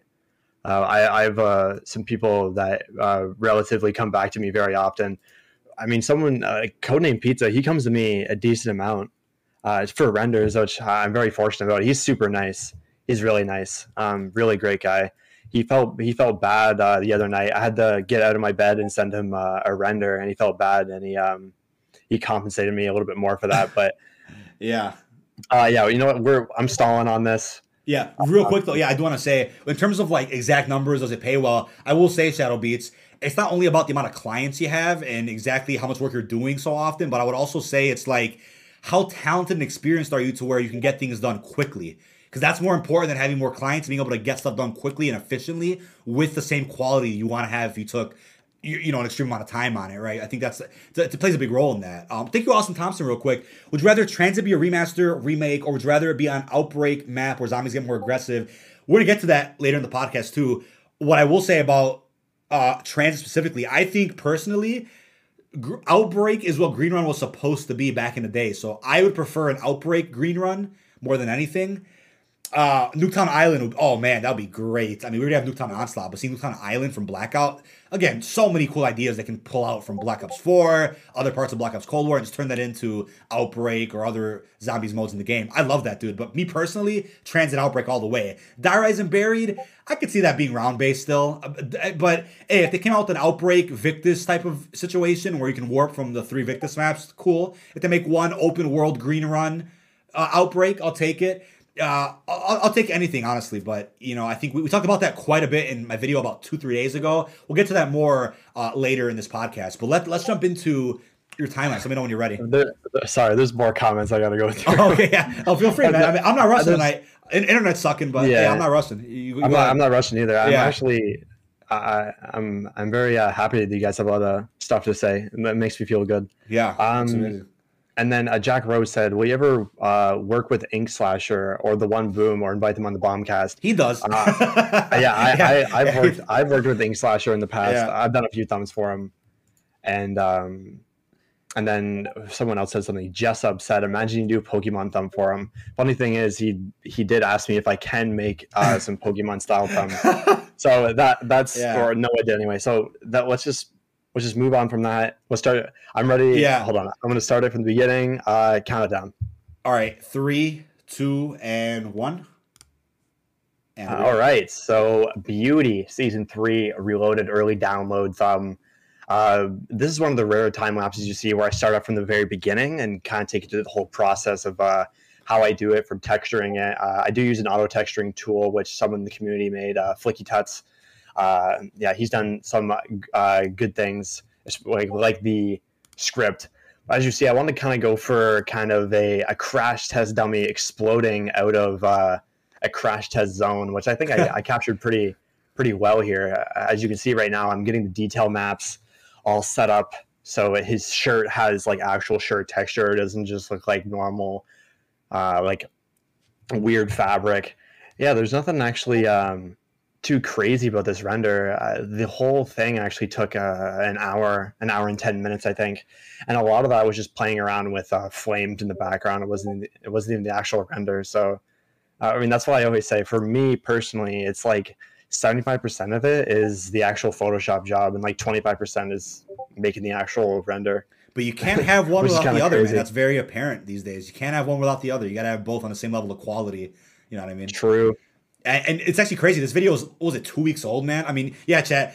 We're making up for last Friday because we had to take the day off for a number of issues that were going on. Where health, sleep schedule, fucking Reloaded came out. It was all, my brain was everywhere last week, so we didn't get to do a podcast. But yeah, this is a video I made before Reloaded dropped.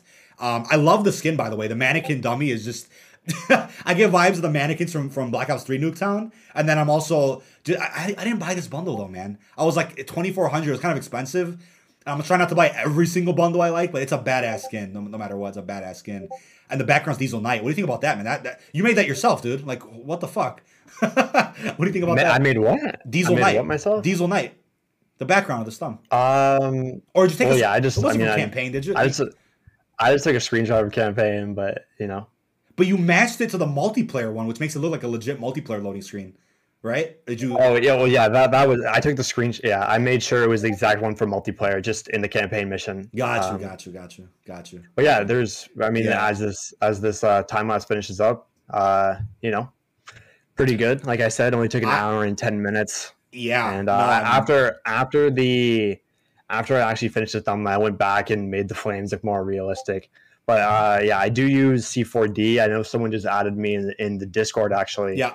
I use Cinema 4D for my renders. Right. Yeah. And it's like, it's as cheesy as it sounds, but practice literally makes perfect when it comes to things like this. I mean, you're not gonna, there's no videos you can watch on how to do this. There's no one that can tell you how to do it either. It's all hands-on. You gotta care. Like the thing is, you gotta care about it. People out there that talk about, oh, streaming's not working for me. You know, video productions, videos not doing well. It's like, yeah, people do try and sometimes they don't make it, you know, too far, but you really got to put in that time, the effort, the passion, the love. When you put all that into it, you're guaranteed success with anything you're fucking doing.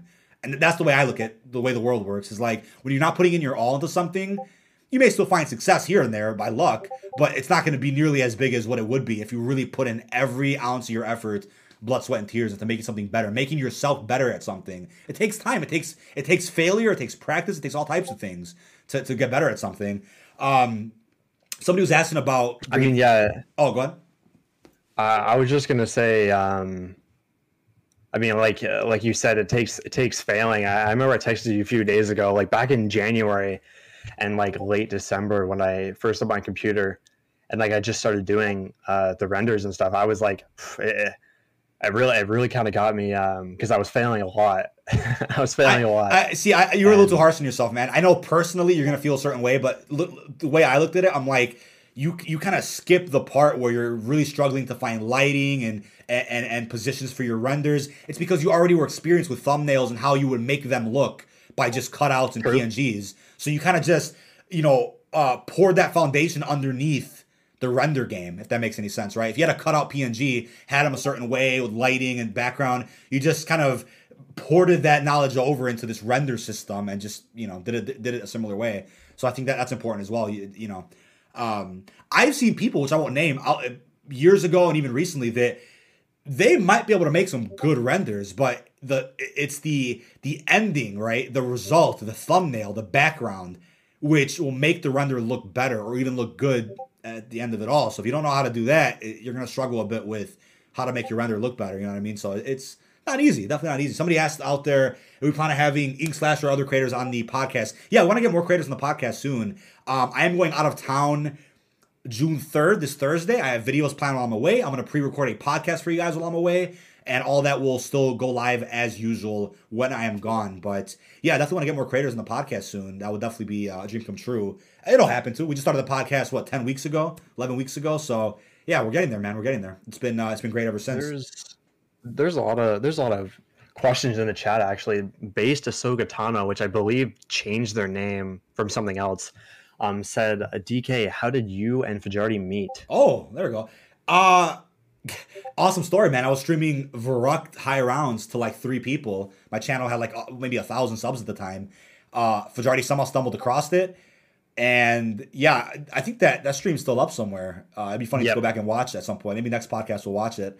Yeah, so he came into my stream just looking for new players to hang out with. He was new to PlayStation, just bought a PlayStation. So looking for players to, you know, party up with for Black Ops 3.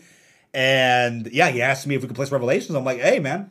And you said that other people that turned you down, you were in other people's streams and they weren't responding to you. Yeah, I was in a lot of other people's streams. I literally remember that day. I would get home from baseball practice and then go on YouTube gaming for the rest of the night looking for people to play with. And I would talk in chat and I would just get Donowalled. No one would respond to me. I love that term, Donowalled. Yeah, it's literally, if you've seen the GIF of that person talking to a brick wall, we're going like, oh, hey, yeah, that's when you get Donowalled. That's when you get Donowalled. So that was me. And then I went into your chat. And then, somebody spammed the chat, your mom's hot, you're so fake, you're so fake, you're so fake. Nice, dude. What's up with the dude? You want to be on who are these people so bad? But yeah, Donowalled chat. Here's an example of that real quick. If you guys can see this on stream, you know, I'm still dying from that one stream I did. What the hell? What was the stream? Was it? I was playing Gunfight. What was I? I don't know what I was streaming. Like two weeks ago, a couple weeks ago. You were talking. I think it was when Season 3 first dropped. We were playing Containment on stream. Donations kept coming in, so I couldn't hear you talk. I think your mic was also very low because you were in a PS Party, and you know my audio is fucked up on PS Party when I'm streaming. Chat link doesn't work sometimes. You were talking. I didn't hear a word you said because the donos were coming in, and I was reading. You apparently were talking. I never heard a word, and then I forgot. You said something like, "Oh, I'm getting Donowalled." You just got off. I was dying for the whole night, man. I couldn't believe it. I was like, I didn't know you were saying anything, man. The fucking audio was so shot. Yeah, Spider-Man, we want to get on a variety of creators, man. Call of Duty creators, Zombies creators. We want to get everybody on, man, at some point for sure. And Spider-Man said... yeah, we got trolls in chat for sure. Maybe Fajardy can use the connections to get Noah, Milo, or Ben on the BombCast. I don't think I would ever ask them something like that. I think that's over a little... I think that's a little bit overextending. Yeah, I mean, it's definitely it's definitely a thing where, I mean, the way I would feel too is like, yeah, you're doing business together. You don't want to kind of reach your arm out too far right away. Maybe as time goes on, if that conversation comes up, maybe naturally that maybe they'll see it and then, hey, I want to come on, or you know, something might come up like that. Prestigious Key, for example, legend. He was telling me, yeah, he watches the podcast. You know, he stays active with it. He was happy to come on. I'm like, it meant the world to me. So yeah, if it comes up like that, hell yeah, let's we'll get it working for sure. But we got to get into this, man. We're about an hour, 40 minutes in. You know what it's time for, right? Yeah. All right, chat. Let's roll it, man. Who are these people? And we have quite a few comments this week. Some of which we're going to save for next week. There's way too many. We'd be here for probably an hour reading this bullshit. But we're going to save quite a few for next week. Absolutely horrendous comments over the past week and a half. Cold War needs better lobby music because Modern Warfare 2019 had the best lobby music of all time, which changed every season, but Cold War just the same stale multiplayer music of all time. Huh? Do you not use the music player in Cold War where you can change the track to whatever you want? I'm like, what? Hello? Music player? Music player, hello? Music player mod check? I personally think the Cold War theme is... the Cold War soundtrack is... Oh, moi. I love it, man. I love it. It's just beautiful. Goddamn. Your video sucks so damn bad. I'm like... I replied to him like, hey, I think a lot of people highly disagree with you, but instead of commenting an insult, why not provide constructive criticism to help me better my content? Like, awesome, dude. This one was weird. Hold on, is this the weird one I'm thinking about? Oh, yeah. Somebody commented, you're literally going to complain about the Easter egg, then complain about the quality of the Berlin map. Keep it moving, soy boy. I'm like, you must have the wrong person because I've never even... relatively vaguely hated on Cold War, zombies, the Easter eggs. What I have said on podcasts is the Easter eggs in Die Maschine and Firebase very casual friendly, but it's only because of the responses that they got for Black Ops 4, which is why they did that in Cold War. I never hated on it, though, so I don't know what he's talking about with that. And then he replied, I put this, he replied with, allow me to turn on ad blocks so you can't get ad revenue and get right back to you with receipts. There's a reason I unsubbed during Black Ops 4. So I was like, you unsubbed 2 years ago, still watching me today. Somehow, maybe you search my name up, you get my videos recommendation, I don't know. You want to turn on ad block so I can't earn revenue for my main source of income, so that I can't earn money for my job.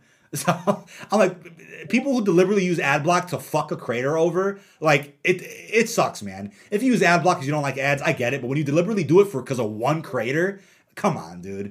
You know, it's like, it's almost like the power's in their hands for a creator to earn a living, and they want to take it away from you because they don't like what you're saying. Or it's like the disrespect, bro. It's insane, absolutely insane. Was it an anime profile picture? No, was it? I can't see if it was. I think Pax just overreacted with somebody. Yeah, right, continue. You post too many videos with stuff that really doesn't matter or is repetitive, my guy. It's like you think the more you post, the better your channel gets. I find comments like this funny because I usually see these comments on videos where I'm talking about completely new information, new marketing, new teasers, new story that was found, my new ideas. They don't comment that on videos where I do recap info for those that missed it, because analytically, according to YouTube, I would say people that watch my channel only watch 1 to 2 videos from me a month.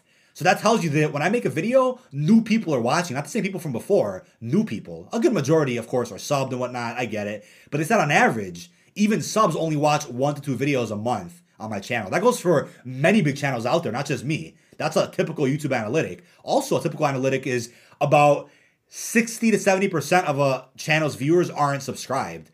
That's a typical analytic for a lot of big channels out there. The Daleks, the Prestiges, the Noahs, the Mees, the Ink Slashers, the E. Coli's, everybody. That's how it goes. So, again, horrible comment, by the way.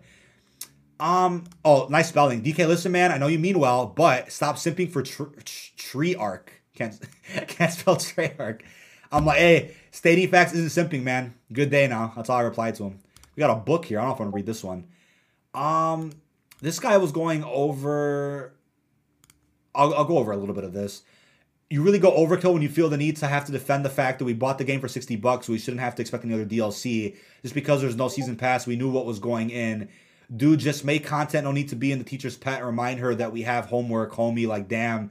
That's like saying don't buy the game because we knew already on hand there's only one map.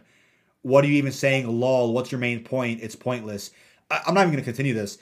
It's pretty clear. There was no season pass, no contractual obligation to release more maps past Die Maschine.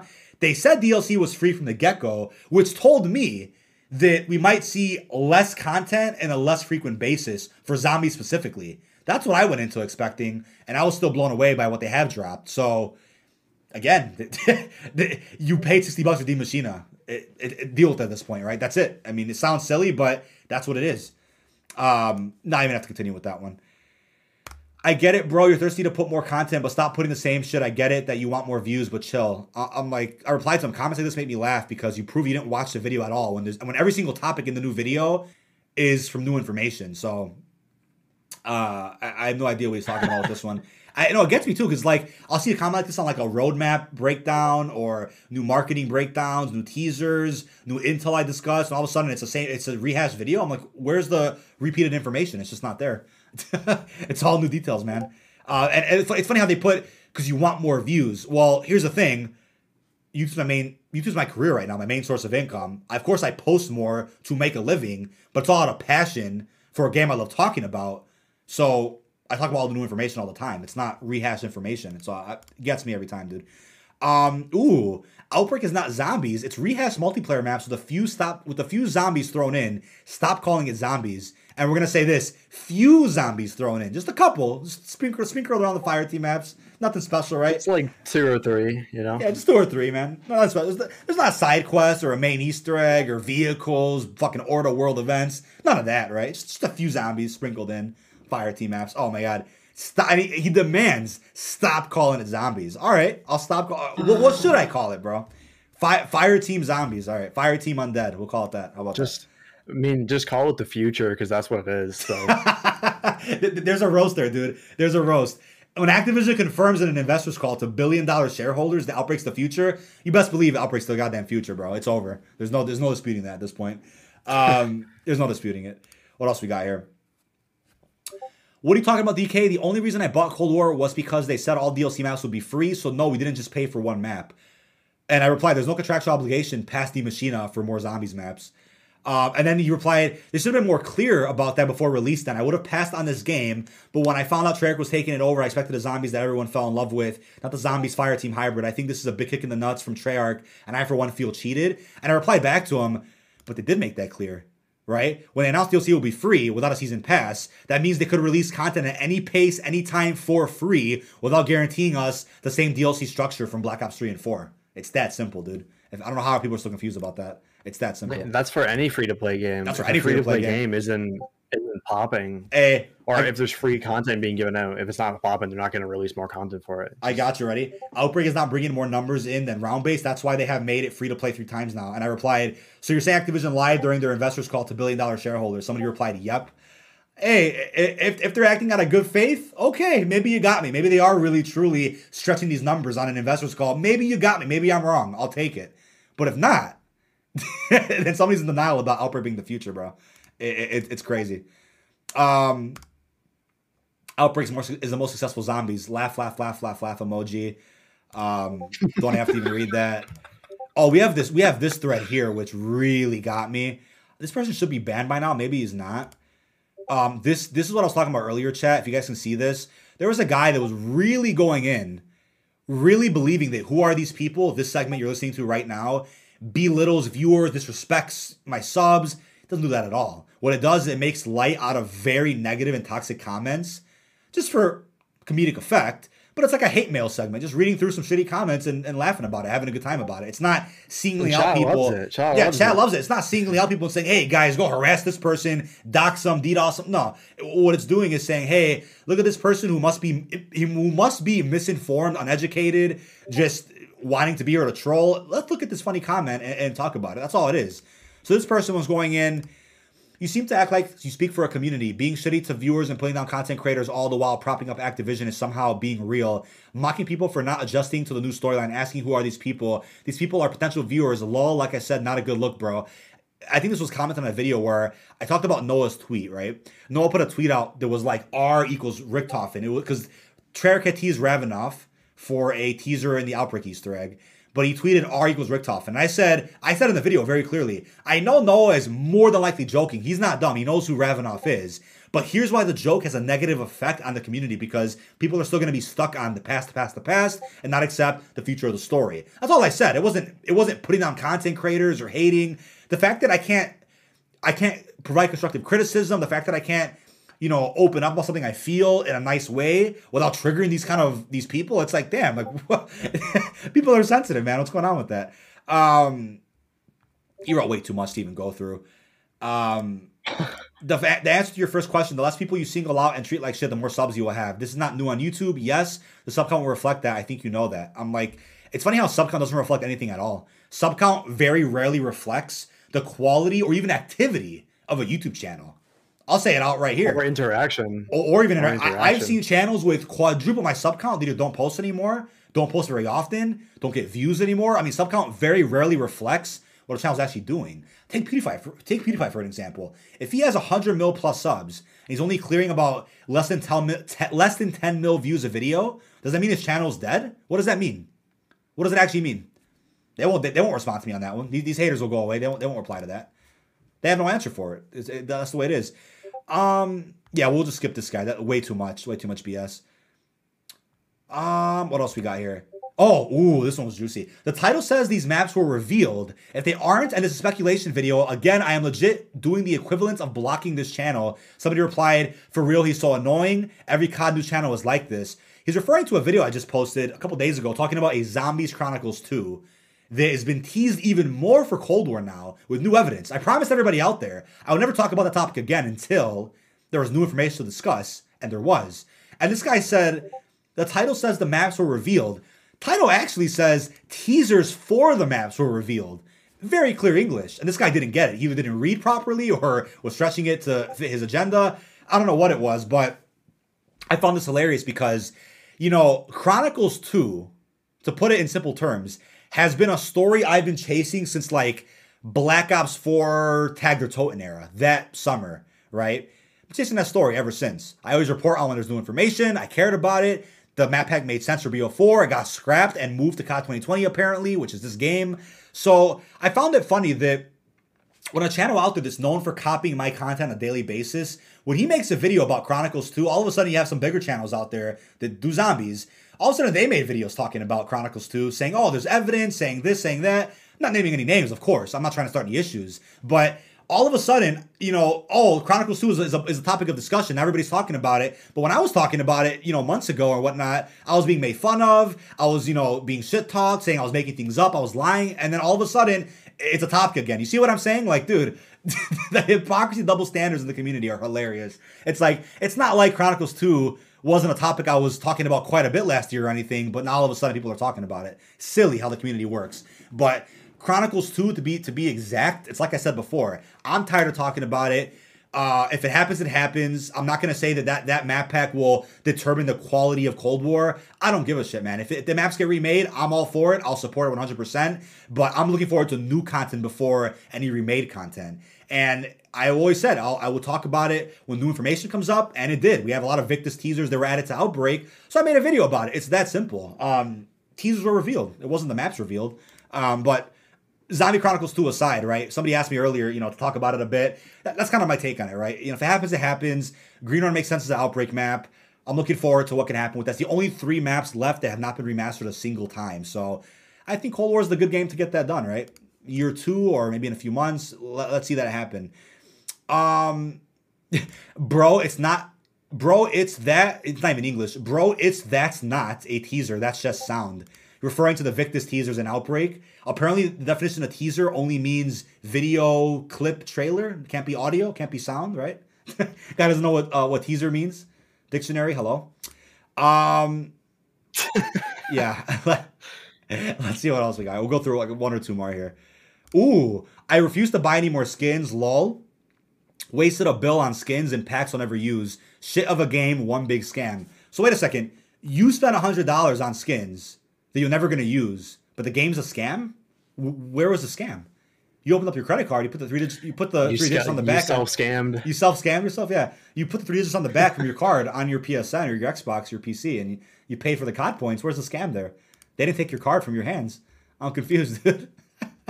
Ooh, okay. Probably last one or second to last.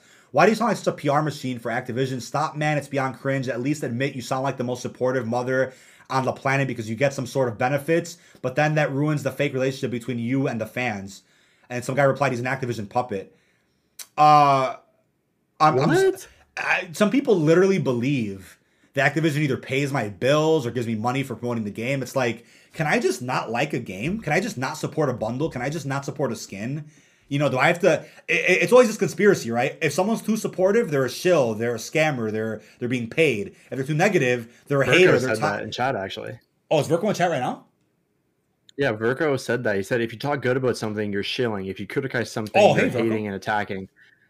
If you say nothing, you're avoiding the topic on purpose, therefore cowarding. Yeah. He said that perfectly. Perfectly. Virk, I was actually going to talk about your custom map after this segment real quick. We'll get to that. Beautiful point, by the way. It's like you're damned if you do, damned if you don't. How do you win? How can you win with these people? You can't. You can never please them. There is no gray area where you're somewhat positive or somewhat negative. It's like, here's what I feel, chat. God honest truth. I truly don't know how I'm supposed to act to appease someone like Activision. How do I approach content? Let's see if you guys get what I'm saying, because I want to be on a level where I'm real about the game. I'm honest about it. I'm positive. I'm reaching out to the community, playing with fans, talking about the news. But then, do I look bad if I bring up a rumor or if I bring up a leak? Because Call of Duty partners who do get paid by Activision, you know, because of their COD point creator codes and whatnot, they bring leaks up. They talk about rumors. Am I allowed to do that? Or can I not do that until I'm a partner with Activision? I wish there were a set of guidelines of what I should do to kind of, quote-unquote, be on that status of a Call of Duty channel that's partnered with Activision. I wish I knew the steps on how to do that, because I want to make sure that I'm being responsible as a channel, spreading the right message, but also not upsetting the publisher of the game I play every day. I want to make sure that I'm at least appealing to them, not by being fake and promoting bundles and whatnot, but by being respectful and saying, hey, I love this game. I like talking about rumors about it. I love discussing the news. How can we work together, right? How do I not break any rules and still talk about this, talk about that? You know, I would love to find that common ground with Activision one day. Maybe I could do that at some point in the future. I don't know. I'm not a leaker. I talk about news, and leaks happen to be in the news sometimes, so we discuss them. But it's that simple, right? I cover all the modes as well, so hopefully that, you know, appeals to them one day. Does anyone hate how Lex said that he's only looking forward to Zombie Chronicles 2? I mean, again, not going to go off on his video or whatnot, but he was one of the people that were essentially kind of making fun of my Chronicles videos during the Black Ops 4 season, even though the evidence was there that it was happening. But all of a sudden is talking about it, saying he's excited for it. I don't get it, bro. You know, people out there had podcasts talking crap about the content I was making during Black Ops 4, but now they're talking about the same content. So it's like, I you know, how do you win with these people, dude? You can't. Let's pick one more before we end this segment here. Let's see. Yeah, wait, what was the last podcast? Was it May? What date was that? It was about May something, right? May 14th? May 14th, maybe, yeah. Oh, this one, wait. I think I actually went through these last pretty sure I went through these last podcasts. Why does everyone keep saying do something if I'm being held captive? I'm not being held captive. Wait. I'm just sitting here. Wait, who's being held captive? What is going on? What did I miss in chat, dude? People like Fajardy, scratch your head if you're being held captive. No, I'm not being held captive, okay? Oh, here's a good one. You post about a lot of stuff that doesn't really have to... You post about a lot of stuff that doesn't matter or actually have to do with zombies, man. It's a bit annoying. Am I a zombies channel? Like, is that... I don't know. Like, Fajardy made a good comment the other day. I was actually laughing about it. He's like, do you get annoyed when somebody out there calls you their favorite zombies YouTuber? And I'm like, no, I love the support. I think it's funny that I can make one zombies video a week and be regarded as a zombies channel. This past week, though, I made 3 zombies videos because there was a lot of material to discuss. That's an exception, though. There's very rarely that much material about zombies to make more than one video about a week. You know, more of my content's like multiplayer, Warzone, general COD news, rumors, streams. Zombies comes in there when it does. But again, people out there that haven't figured out what kind of channel I am just blow my mind. If they're new, I get it. But if they've been around for a while, I don't get the lack of understanding with what's going on there. Oh, dude, this has to be the last one right here. Scam. I've been playing COD Zombies since BO1 and I bought every single DLC. We have always gotten 4 DLC maps, so I'm expecting 4 Zombies maps here. So I have been scammed. So because of your experience with previous Black Ops games, Treyarch has to meet your needs that they never promised to begin with. I find that good. I think that's about it for comments here. Let's see. Oh man. There's some, yeah, we'll save some of these for next week. I think as a bit of a bonus here, people who are saying they're playing Fireteam Dirty Bomb are bullshitting 100%. So am I bullshitting when I play? I'm confused, dude. Gameplay in the video? You're bullshitting? You're not playing the game? Yeah, there's gameplay in the video. I'm sorry, man. I keep going off. You keep making videos on the same info. You're definitely on the Activision payroll. How's that COD pickle taste? Bro, you know what? Speaking of pickles, man, when my mom was pregnant with me, she told me she ate a lot of pickles, right? And when I was a kid, up until like a couple of years ago, I hated pickles. I never liked the taste of them. But then my girlfriend recently was like, we're at a restaurant. She's like, taste this pickle right here. And it was a really fucking good pickle. I'm like, hey, I think it's the restaurants. Some restaurants have some shitty pickles, right? Not the circle ones, but the actual, like, the longer ones that go on your sandwiches or fucking Philly cheesesteaks. Those are fucking bomb, dude. Speaking of pickles, by the way. It must have been the Activision pickle. That's why it tastes so good. I might have got caught there with the Activision pickle, dude. You got me there, bro. Activision pickle so deep down my fucking throat. I've been buying bundles lately. Been making too much content, dude. Oh, man. Got you hyper, dude. Got you hyper. Yeah. Fucking got me, dude. Oh, I'm okay. Last one for real. Nothing but bullshit on here. Get to the point. There's no zombie map leaks. I replied back laughing. This isn't a zombies channel, zombies video to be exact, or anything to do with zombies map leaks. I think it was a Warzone video. I think that's actually fucking hilarious. It was a Warzone video he commented on about zombie map leaks. Where was the zombies info? There wasn't any. But yeah, that'll wrap it up for this week's segment of Who Are These People, man? Too many good comments, bro. Oh my God. I will win this pickle debate. Bro, I think it's like, when I think of bad pickles, I think of like those circle McDonald's burger pickles. Yeah. Awful, man. We talk about crusty crab pickles, dude. I'm talking about a real pickle from a jar. I don't want to say juicy. That sounds a little, you know, fruity, but I'm talking like a long, like fucking actual healthy pickle that goes on a sandwich. I'll leave it at that, bro. Yeah, little too graphic. Let's draw away from pickles now. It's a little too graphic. Let's stop this before it gets sus. But yeah, I will say I do like a juicy pickle. Holy shit, that's gonna get clipped and fucking exposed somewhere, man. Good. Holy crap, bro. Let's pull up real quick before I forget. We talked about the banning already. That was requested. Verko, man, if you're still in chat, absolute, and this says a lot. Unbelievable, 837,000 views on Return to Transit Dev Update May 2021. Nobody can say it's clickbait because everybody knows Verko is a custom mapper, makes maps. They know that in the thumbnail of this, it looks like a work in progress, right? Nobody can say it's clickbait. 630, dude, this might hit a mil. It's on pace for a mil, by the way. It might hit a mil by the time of midsummer. Okay. It's on pace for a mil by the time summer rolls around. This is absolutely incredible, man. I mean, let's pull this up on stream real quick.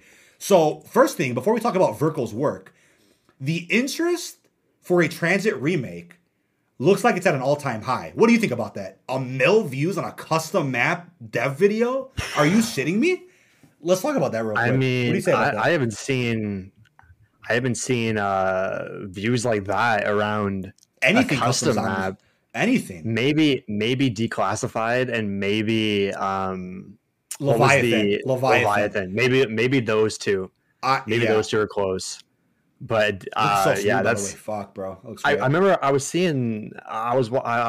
Verko's channel and I saw the videos on like 28K and I'm like damn, I got a lot of views, and I checked back 3 days later, it's at 500. And I know the real time game, by the way. If I see a vid's on 28K within like a very short amount of hours, that vid's on 50K real time, if anything. So I'm like, wow, bro. I'm happy for you, bro. Real quickly, if you're new to the stream again, if anybody just tuned in, to the video version on YouTube, not an audio version. The internet's having a major issue today connecting to OBS and YouTube, so video might be choppy, but audio is still crystal clear, God bless, because I was scared the audio would be choppy for the conversion to Spotify and iTunes later, but luckily we're all good. Excuse the choppiness, but it's super smooth gameplay here that I'm looking at. And like you said, the interest for this, I mean, we've seen this with a couple of other custom zombies maps, but a Transit remake. I don't know if it's just because Verko's that good or it's because Transit is just a fan favorite at this point. I mean, it's crazy to say that. Or a fan request. I think it's a bit of both. Verko's very talented. God bless his success. I'm so happy that this may be the thing to get you even more exposure to where you can get offered a job from Treyarch, from Raven. This is incredible work, my guy. We're talking about Bus Route B. We're talking about No Lava, the Transit that was supposed to drop. So here's what I'll say. Building off of Austin Thompson, who donated earlier, he was asking, do I want to see a Transit remake and Outbreak or a round-based version? Here's the thing. I'd rather them do an Outbreak Green Run because that's what Treyarch wanted to do anyway back during Black Ops 2. Do that. Because if you want a traditional round-based Transit that runs smooth on Black Ops 3, Verko's got that provided for you. But Mr. DK, we don't all have PCs. We don't all have BO3 on the computer. I get it. But unfortunately, if that's what you want to play, you got to have a computer for it. It's like people out there who are like, oh, there's no round-based maps in Cold War. I'm like, Onslaught, hello? Do you have a PlayStation? There's endless round-based maps on the multiplayer experiences, and I bet you don't even play multiplayer. If you only care about zombies, you don't play Fireteam, you don't play 6v6. You shouldn't have a problem with doing round-based experiences on the multiplayer maps. Big deal. There's no mystery box. You don't need one. There's surges instead of waves. Who cares? Same thing with, you know, I want more BO3 maps. You have an endless library of them if you have a PC, by the way. Endless library of custom apps that are dropping every week. So I'm excited for this.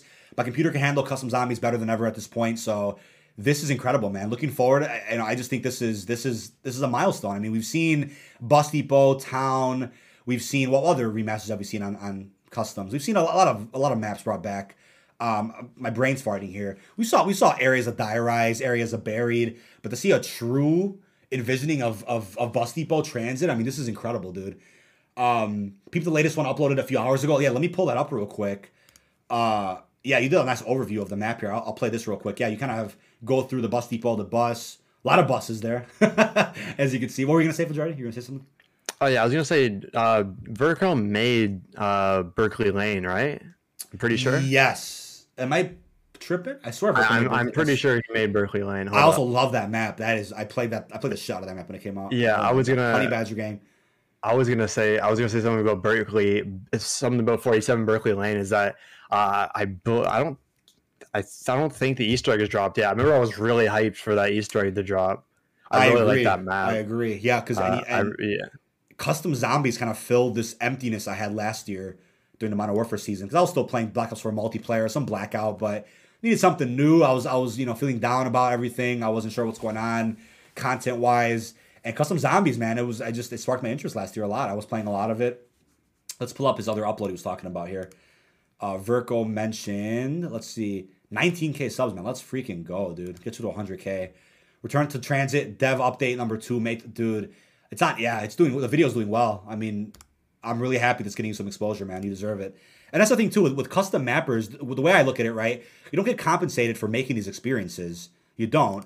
But the portfolio you're building by making these maps, because more than likely, if you're making custom maps this often, you're probably looking into a professional career out of mapping or some type of development, engineering. So this is amazing to put in your portfolio, man. This is huge for job interviews, for dev studios out there who make these kind of games. They're gonna look at this and say, hey, you're the man for the job. So look how much better it's looking, man. Holy crap. And hopefully, Virko, the success of these videos is motivating you more to get the job done, right? Because the interest is there. I mean, I would say the pressure's almost on, right? You want to get this right. But take your time with it. I mean, there's really no rush. Even if Green Run Outbreak releases in Black Ops Cold War, we still want to see a traditional round-based transit remake, even on Black Ops 3's engine. Hey, for sure. I was advocating for a transit remake on Black Ops 4 because I'm like, you know what? Blaze Phase or Blaze Space, whatever the perk was called, that perk would have been great for, like, jumping through the lava in Black Ops 4 Zombies, right? That would have been cool. But, yeah, this looks great, man. Absolutely blown away. Is there a video how to get custom zombies on PC? Yeah, so if you have Black Ops 3 on the Steam Workshop, all you have to do is go to the Steam Workshop and search Black Ops 3, and all the zombies custom apps will come up. There's even multiplayer tools you can download, multiplayer customs you can download as well. So the Steam Workshop on Black Ops 3 is your best friend for finding these custom experiences. You have to make sure, though, that your computer can handle everything. Some computers can't, and things run rough, but you want to make sure that everything's running smoothly, frame rate-wise and all that. I wish I had money for a gaming PC. You don't have to even have a gaming PC. If you have, for example, I mean, you can laugh all you want. I have a beefed-out custom iMac 4K, and I run a Windows partition, a Windows boot camp, to run programs like OBS and Steam so that I can play Black Ops 3 Custom Zombies, so I can stream, to YouTube and whatnot, do the podcast. Because on Mac, Steam and OBS don't run as well. But on Windows, everything runs fine. I have the power in my computer to run the programs, but the software is important as well with how you're running it in the background. So, I had a dream a while ago about reading a tweet from Treyarch announcing the road to Green Run for Outbreak, and I was slightly pissed. Yeah, it's like I said, though, Outbreak Green Run, I talked about it before, to me would be their vision of Transit that was supposed to be in Black Ops 2, where it's laid out all open, semi-open world, the bus takes you from place to place, regions, objectives in every location, That's different from a round-based experience with an Easter egg, right? If you have an Outbreak experience, much different from the transit we know from Black Ops 2, where it's kind of like, oh, yeah, take the bus here and there. There's like one 4-step Easter egg, 2 sides, not too much going on. You're bringing this to the next level, man. For Black Ops 3, no denizens, like, dude, that's incredible, my guy. I'm looking forward to this.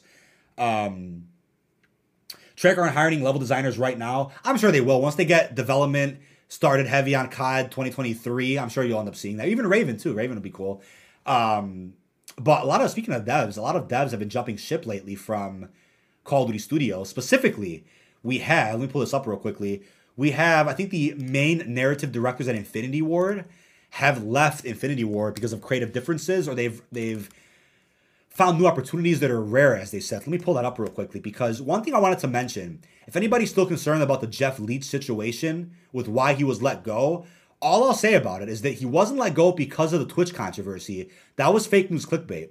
What it was, something completely unrelated, but is similar to the deal with this narrative director who has left Infinity Ward. So if you want to see more information about why Jeff Leach was let go and what he's doing, what he's up to, what really happened with that controversy on Twitch, he went into that on James C. Burns' podcast, Sarge's Corner, a couple of days ago. So check that out if you guys want some info on Jeff Leach. I won't say too much in this podcast because I want to be careful with the territory and the waters I'll be touching with that. It's a bit risky, a bit blacklist level kind of shit. So I want to be careful with that one. But What is officially confirmed, which Charlie Intel went over, is, as they said, let me pull this up real quickly. We have Taylor Kurosaki and Jacob Minkoff, hope I said their names right. They were actually from Naughty Dog, came to Infinity Ward in 2014, and they've announced they have left the studio after 7 wonderful years with them. So they were responsible for Infinite Warfare, which in my opinion is one of the top tier next-gen COD campaigns.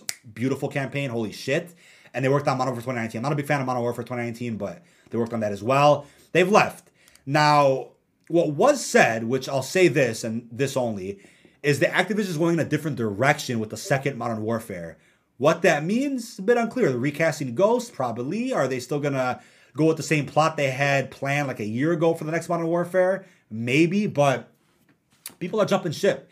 I think somebody from Raven left yesterday, too. I don't know if Charlie Intel mentioned this, but somebody from Raven ended up leaving after many years. So I definitely think we're seeing some new beginnings with Call of Duty going forward. I think if devs weren't a fan of like this heavy Warzone spotlight, Warzone integration, they might be jumping ship. If devs weren't a fan of crossing everything over from Black Ops to Modern Warfare, they might jump ship too. So let's see how this affects the franchise going forward. But at the end of the day, Activision did confirm they're hiring what they say, 2,000 more developers overall across all their studios over the next year. So they're not down bad or anything with devs. So they'll be doing just fine.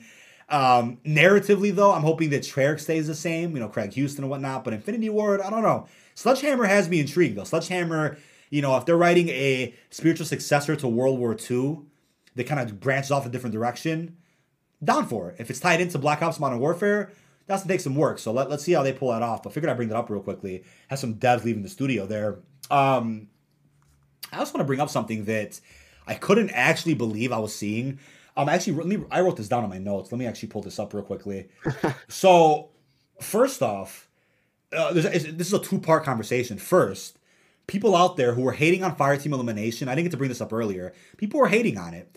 Well, I saw some tweets who were by some pretty popular creators out there. I actually responded to a few of them. I probably shouldn't have, but they were saying stuff like, Blackout just wasn't it. There was no content to make. It was dry. You know, it was repetitive. And I'm like, wait a second now. What is Warzone then? Blackout had character missions, Easter eggs, zombies, boss fights, wonder weapons. Blackout had a lot going for it, despite not being free to play, despite not having much budget after the first 6 months, despite not having crossplay. Still pulled off a lot. What is Warzone then? The Warzone content I see is Twitch highlights and gameplay, which to me is not really, I mean, not entertaining to me, but might be for other people. It's not really innovative content or creative. It's just re-uploading your Twitch clips. I see best loadouts. I see, what is it with Warzone? Camping spots. What else? High kill gameplays. And it's not disrespecting Warzone content, but when you say that Blackout had nothing, what are you saying Warzone has then? You know, I get it. If you built your career off Warzone, if Warzone made you as a creator, I get it. You're not going to have much to say about Blackout because it didn't do much for you. But at least speak some facts here. At least be honest about that. Because you look at the content difference between Blackout and Warzone, interest might be there more for Warzone. But it's not like Warzone offers more than Blackout does, at least in my opinion. More weapons, of course, to release every often. But it wasn't like they have new locations dropping more often or Easter eggs and boss fights. No. So it's like the disrespect towards Blackout always gets me, man. It really gets me. What do you think about that? I think the main thing to, I mean, we've said this before, but it just feels like Blackout actually has a soul, and you can see it with Fireteam Elimination as well. Oh yeah, it just feels like there's just life in the mode. Yeah, and you can definitely see that in Blackout. I mean, character missions, new Easter eggs, actual map updates, right? I mean, I'm pretty sure Blackout had more map updates than Warzone did in its first year. Hijack, Ghost Town.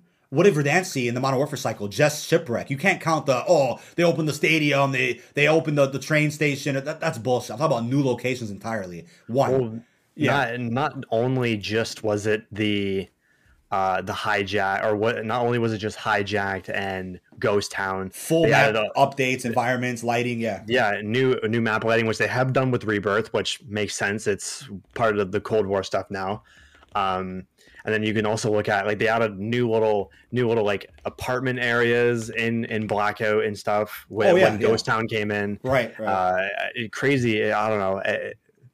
And they added more character missions too throughout the throughout the time. See, like they arguably, Prestigious Key agreed with this as well. We like Blackout more than Warzone, but it doesn't mean I'm going to hate on Warzone. I'm really enjoying Power Grab. I'm really enjoying Plunder. I love Rebirth. I still respect Warzone a lot. I play it. I use it for gameplay. I cover the Easter eggs that dropped, the events, but I enjoy it, but I prefer Blackout. Just my opinion, just subjective. But when you want to argue, oh, factually, Blackout didn't have much content. It was dead. It's like, did you actually play it for more than 5 minutes? I wrote it down right here verbatim.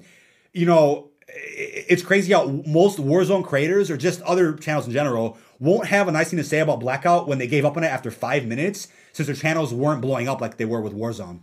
Of course. I mean, that's kind of what I see with that. And again, you blew up off Warzone, great. I'm happy for you, but at least be honest about what Blackout was. Don't lie just because Blackout didn't work for you or your channel at the time. I don't get it, man. It's like, you know, the disrespect, man. It goes. It's crazy sometimes, man. I can't even speak. Verko said something I want to read real quick. He said, "I want Call of Duty Warzone to release as its own game that includes multiple zombies campaigns every year." Like, oh, dude, I was saying this earlier. Wouldn't be surprised at one point if Warzone contained a small multiplayer mode, you know, limited weapons, limited maps, just kind of bridging the gap a little bit for that COD mobile model to come in for the mainstream series, where pretty much everything goes free to play one day, ripping off the Band-Aid slowly. They might enforce us with more bundles, microtransactions and whatnot, but then every other mode goes free. Maybe they'll do that. But the way that COD's selling better and better every year now, they're probably going to keep that cycle going for a while, but then slowly transitioning us to this free-to-play system as well. We'll see. You know, I'll bet like all the money to my name, Outbreak is going free to play. Oh, 100%. Yeah. The zombies will have a, I think Activision knows the era of just dropping round-based maps every 3 months. That's way past its fucking deadline. That's over. So do you want to keep providing that content? Sure. But they have to step. But if zombies wants to continue surviving in this day and age, you have to innovate it. You can't just keep doing the same thing over and over again. What's the definition of insanity? Repeating the same thing over and over again, expecting different results. So if you do Outbreak, make it free to play, and you appeal to a new audience, maybe an audience that plays Warzone, that's how you keep zombies alive, while still updating it in the paid version of the new Black Ops, you know what I mean? So I'm just curious how zombies will look when Sledgehammer and Infinity Ward come out with new games. Will those games have zombies modes? Will those games have Outbreak experiences? Will they update Treyarch's Outbreak? Like, how will that work, right? You know, that a lot of questions with that, but Activision knows what they're doing, man. They have a very clear plan in mind for multiplayer zombies in Warzone, so I have no doubts that they're going to pull off something very special in the next couple of years. So let me pull up something real quick. For a rush game of BO4, it had 3 zombies maps the first day. And no, and that's true, right? The argument that, oh, BO4 had this at launch, was it received well, though? Did Activision see a drastic change in community reception by dropping 4 zombie maps at launch, Blackout at launch, a lot of multiplayer maps, same hate? So they're like, why put in that work again? Especially in a pandemic. Why do all that? If it didn't work that time, why would it work this time? You know, Activision is known for seeing something that doesn't work and immediately building on that and changing it for their next game. They're not gonna just bring us the same bullshit that didn't work the first time. You know what I mean? So if you're like, why did BO4 have this? Why did BO3 have that? Clearly the numbers didn't show Activision that was working, so they changed it. That's a simple answer to your question, man. Simplest answer I could think of. Let's see what else we have here. We also have a problem with massive cheating in Warzone going on. So there is somebody that I wrote down. Let me pull it up. I think it's on my phone, actually. I'm going to get my phone real quick. Entertain the chat for 2 seconds. Let me go grab I have the note on my phone, which I don't have in front of me. Yeah. 1 second. We're probably going to start talking about this, but, you know, Warzone and cheating, I see a lot of people get very heated about this topic. I mean, I personally, I've never ran into a lot of cheaters playing Warzone. I played a decent amount, and, you know, I'm not, like, the biggest player on it, but when I do play it, it's not like every single game I run into is someone walling. DK is just looking at something on his phone. All right, let's see. I'm not being held captive. Oh, I'm not being held captive. Being held captive. What's up with the captivity comments, man? It sounds like podcast is a prison or something. What's going on? Oh, my God. Here we go. Former Twitch Rivals MVP, America the Great, is under heavy accusations of cheating in both Warzone and Cold War. This was tweeted by Modern Warzone, by the way. I put it in my notes. He has allegedly been caught asking for stream-safe cheats on a hacking cheating forum expecting there to be more details surfacing soon. So, I mean, where do I start with this one, right? When you're at a level, when you're professionally playing Call of Duty, how on earth do you expect to get away with cheating in Warzone? I just can't see where that would work. On top of that, being the Twitch Rivals MVP, all this says to me is that all of these events, these tournaments, these Warzone get-togethers, all these Warzone content creators, I trust all of that so much less now. I don't believe that players who win these tournaments are winning because they're that good. Maybe they are. There are some that are. I will put it that way. But from the gameplay I've seen every once in a while, I'm looking at freaking a lot of these, you know, Warzone content creators, no names by the way, getting in these handicapped potato-ass lobbies. You cannot sit there and tell me that they're that good at the game where the enemies are doing this. They're shooting up. They're looking up this way, running into walls. They can't shoot a gun to save their life. You cannot tell me those are actual lobbies, bro. It's reverse boosting. It's cheating. That's separate, of course, from like, you know, and that's the VPN stuff. That's separate from actually looking for cheats and hacks on these forums like this guy was doing. But I mentioned in the video before, let me sound as honest as possible here. I'm not trying to belittle Warzone content creators, good Warzone players. They exist. They're great people. But there's a lot of them as well that take advantage of this and go through every length and mile to win tournaments, win money, you know, get these easy lobbies, easy gameplays. I mean, do you trust any of this shit now when you see stuff like that pop up? Do you trust any of these Twitch streamers and these tournaments? Do you can you trust them anymore? What do you think about that? That's a tough question because it all kind of comes down to whether or not you always have a tinfoil hat on or not. Fair. Fair. I mean, I don't watch a lot of Warzone content creators. Like, I don't watch Swag. I mean, the only Warzone person I actually watch consistently and almost every single day is Tfue. Fair. And I know Tfue hasn't cheated. You know, he's won a lot of money playing Fortnite. He's won a lot of money playing Warzone. So and the enemies he faced, like, he dies a decent amount of time. He gets frustrated. And that's the thing. I'm not accusing a lot of big names that stream Warzone of this, but there are other big names that have been caught doing this. Like, this is factual, by the way. Dexerto posted this article. A long-rumored Warzone hacker has been banned on Twitch just a few months after winning 10K in a Twitch Rivals tournament. So, I'm like, Dexerto's reporting this, Charlie Intel's reporting this. This is not fake news.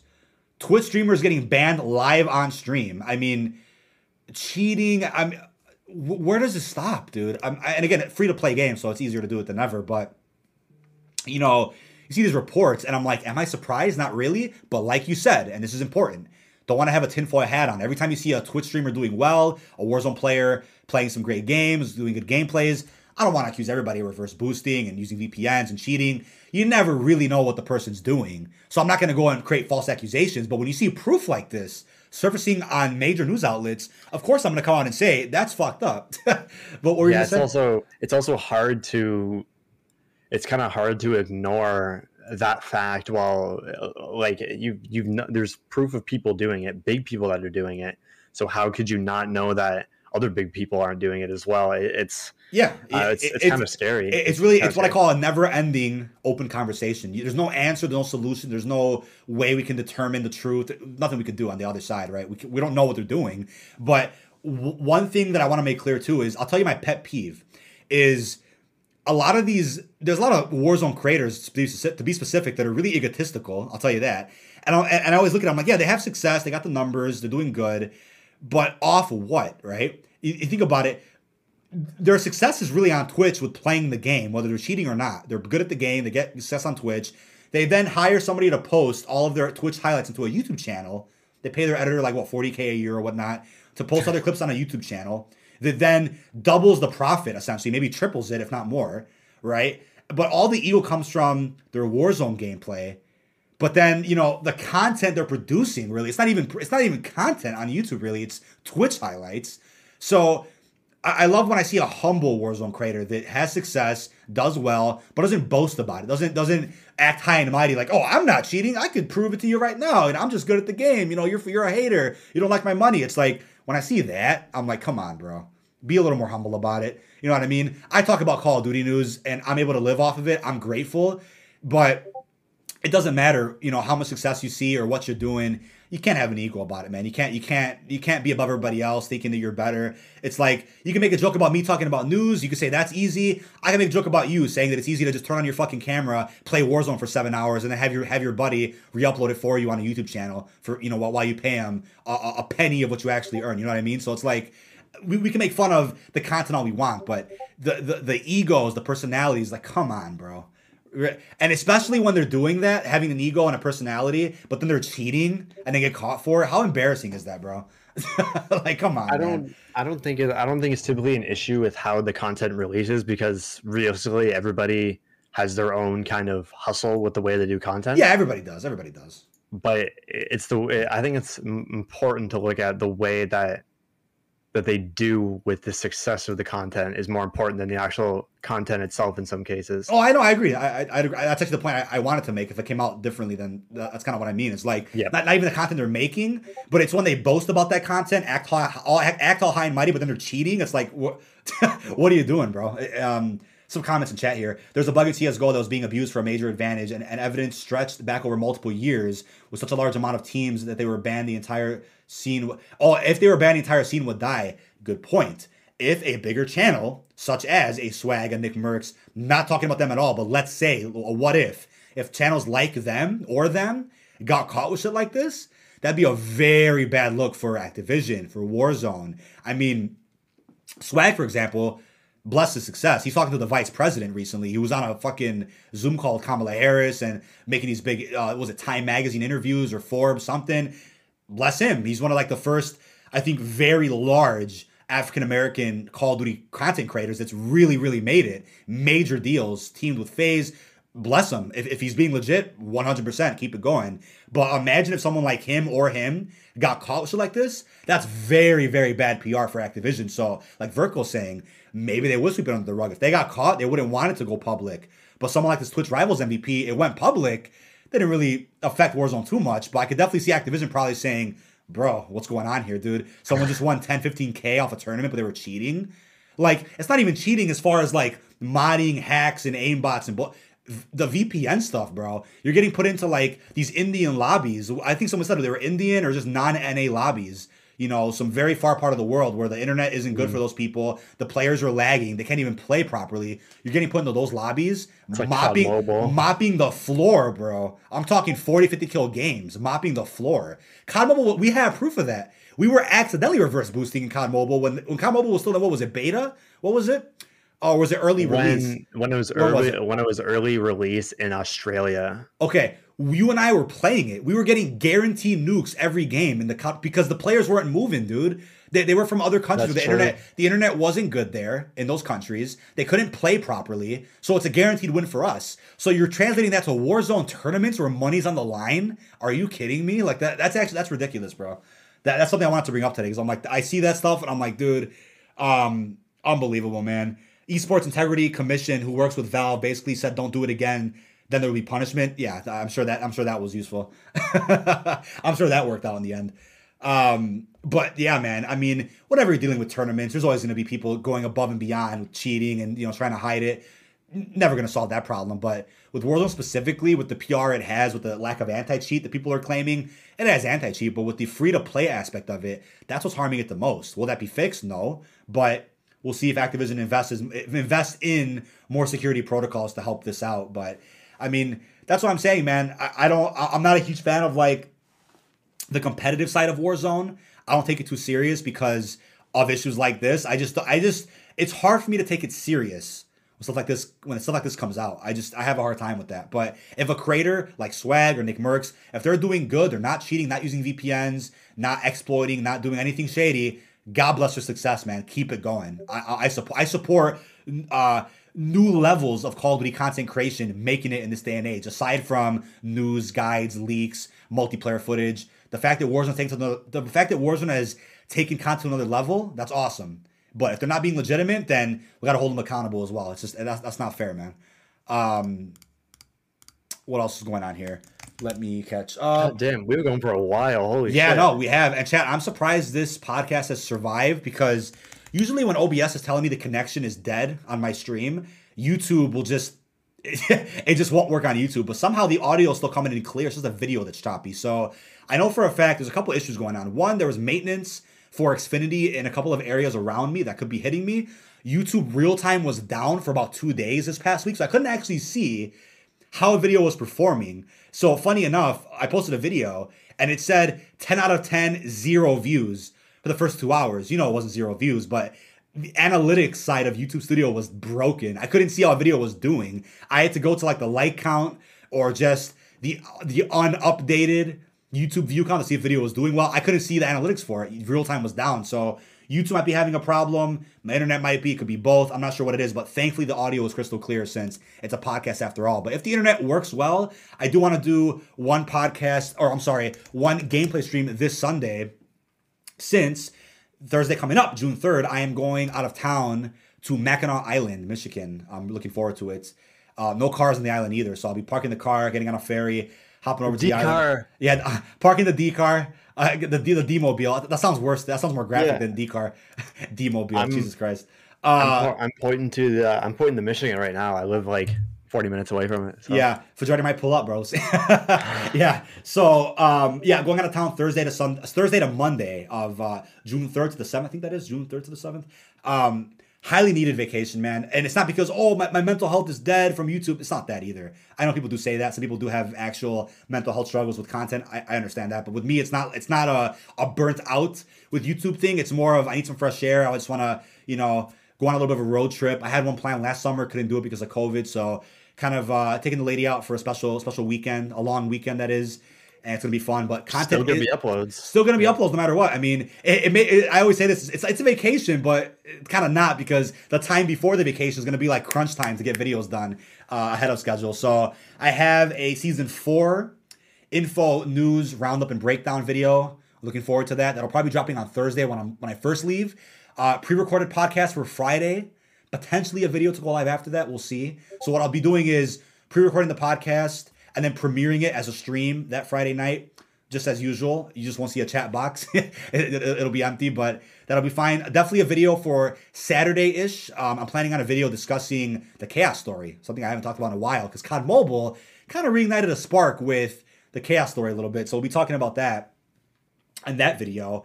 And also some other stuff talking about with Chaos, stuff that came up recently that I wanted to discuss, rumors and some other info. And then I have one other video in mind that I won't discuss too much now, but I do another video in mind, hopefully for that Sunday. And I'll be back that Monday for the usual Monday marketing, Call of Duty roadmap blog post or whatnot. And then season 4 marketing should be starting right when I come back, which is great. We have the days of summer, or games of summer. I keep forgetting the name of this. Is it Days of Summer? No, not Days of Summer. Summer Games Fest. I mix up the name too many times. Summer Games Fest by Jeff Keighley, I believe, the host of E3. Activision will be there, so we should be expecting Sledgehammer's 2021 announcement, possibly Season 4 marketing, some other games, lots of other franchises as well. One thing I brought up in a recent video too, which I can't show you on screen, I can't say it right. Summer Games 2021 for Modern Warfare is coming back, or the Summer Games event is coming back into Black Ops Cold War. The image or logo of it did leak out on Twitter a bit early, so that'll probably be dropping at the start of Season 4. I think Modern Warfare's dropped at like Season 5 Reloaded. That's really late. That was like late August, but we're seeing it, I think, as soon as June, so I'm looking forward to that. Obviously, about 8 more gunfight tournaments to go before the end of Cold War cycle, so lots more to look forward to with that. There wasn't one this week. I noticed that. There wasn't one this week. Maybe next week we'll see one. Keep things fresh, right? Every other week they drop one. That's fine. Do you use your Instagram? I don't, man. I don't know what happened with Instagram. I have one. I update the bio with my sub count every once in a while, but I don't ever post images on it anymore. I stopped using Facebook and Instagram a lot. Facebook I'll use when I get tagged in something or whatnot to read some information, but Twitter's my main social media next to YouTube, my guy. And I'm on Discord a lot too, responding to comments and whatnot. Anything else that I forgot to mention? I'm trying to think. Anything else that I haven't brought up? Season 3 Reloaded, Season 4. What else are we looking at? I don't know. I could talk about Outbreak all night, but we would have talked about Outbreak enough. But RK Llama, you're literally the best. I appreciate that, man. I try to be different from other people, right? Not just covering all 3 modes, but mixing in official news. Let's talk about some rumor news. Talk about some ideas I have. Let's mix all that together. And that's why I laugh whenever people confuse what kind of channel I am, because some people will be like, oh. you know, this isn't confirmed. Why are you talking about it? I'm like, am I a channel that just like a robot reads, oh, this was confirmed. Hey, 10-second topic. Hey, 3-minute video. That's not what kind of channel I am. I go through very lengthy videos of, you know, compiled information, compiled news, rumors, whether it's leaks, you know, trailer breakdowns, roadmaps. I like doing it all. So I want to be different from other channels in that sense, on top of covering what I would say all three modes relatively equally as best as I can, whether that's just showing gameplay in the background or going through guides or, you know, the news for that week. Like I said earlier, I typically only do about one zombies video a week when there's a lot of material, but this past week we had like lots of material to make 3 videos out of, so I took advantage of that very quickly. My next video, unless some breaking news drops, should be more around some other general COD updates and some Fireteam Elimination updates that Treyarch confirmed, which I think are beautiful. They went through some actual changes to the mode, whether it's the zone, the loadouts, the loot, timers, everything. So they've gone through a lot of updates about it. I'll be talking about it in a video. I've also stopped using Insta for a while. Twitter is where it's at. I don't know, man. Is it just me, or does Twitter just have everything for me? It has the funny tweets. It has the news, the breaking updates. It has everything I'm looking for from, like, Treyarch, Charlie Intel. I mean, the leak rumor accounts. Why do I have to go on Facebook for, right? That's the way I look at it. Let me see. People are going to praise Chaos soon? Oh, for sure, bro. Oh, but in Black Ops 4, they pulled off 2 stories, but now they can't even pull off 1. It's like, bro, the Intel in Black Ops Cold War Zombies chat, I'm telling you, seriously, has me interested in a way I've never been interested about zombies before. I just feel excited because there's like 4 plots going on behind the scenes in zombies right now. Kravchenko and the Accursed One, Samantha and her powers, Requiem Secret Director, possibly Eddie. You have this Valentina plot in Berlin. I mean, you have all of this shit happening. And I'm like, wow, there's not just one thing going on. There's like 4 or 5.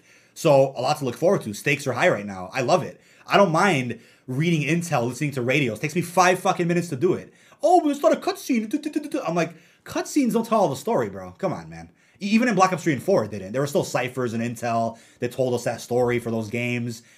Intel's important, but the execution is what has people kind of confused, right? It's like, oh, well, it's not telling the story in game, then why should I have to go dig for it? You don't have to dig for it. If you care about zombies, you'll find it in 5 minutes. The intel is across the street or across that building over there. Pick it up. You know what I mean? So it's not even worth going into about the community's reception of things. But I will say, as I put in my notes, right, you know, there's people out there who do 2 things. One, they don't follow the news through other sources such as Twitter, Facebook, their blog websites. Sometimes a channel like mine or another could be their only source of news out there.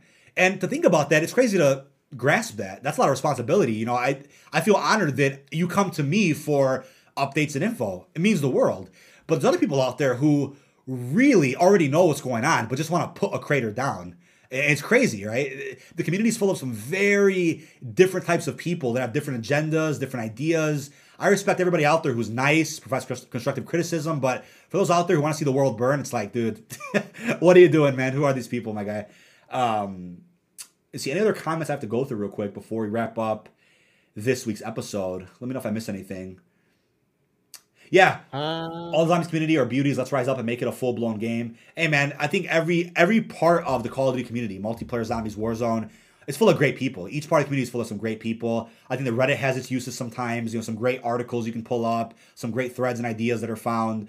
There's a pro and con to everything in this world, but when it comes to COD community specifically, there's more generous people than there are negative people. I'll put it that way. But sometimes the negative people really get to your head. Sometimes negative people truly bother me, bother others.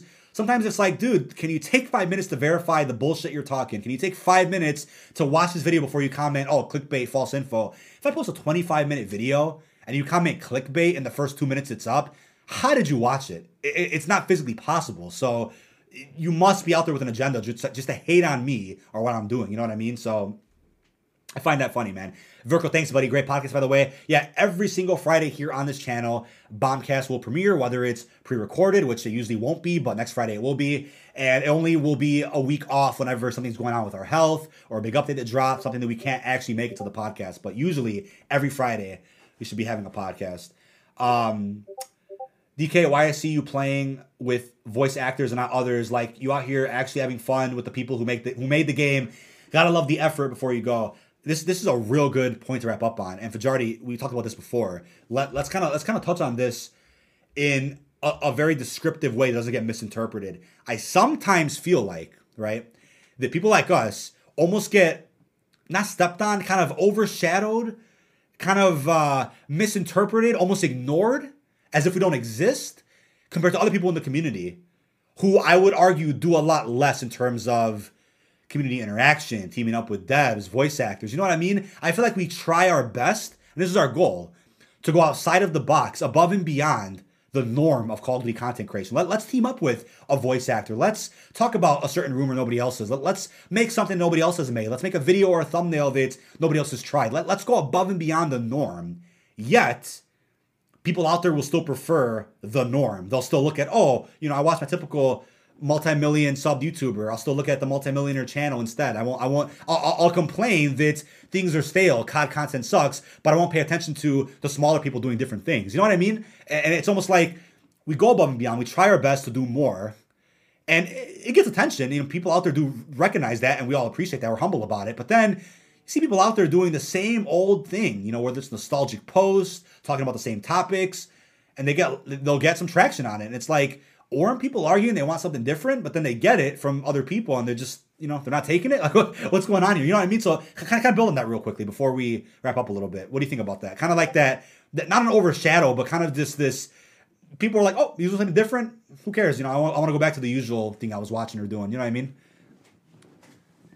I mean, that's something really hard to touch on without sounding like an asshole. Exactly. And that's why I was like, let's carefully approach this without boasting ourselves or sounding like we're above and beyond anybody, because we're not. You know what I mean? Go into that, though. I mean, I personally say all the time, my renders are quite mediocre. You know, they're not like anything crazy. That's what I personally say. Not true. Fake, false. Yeah.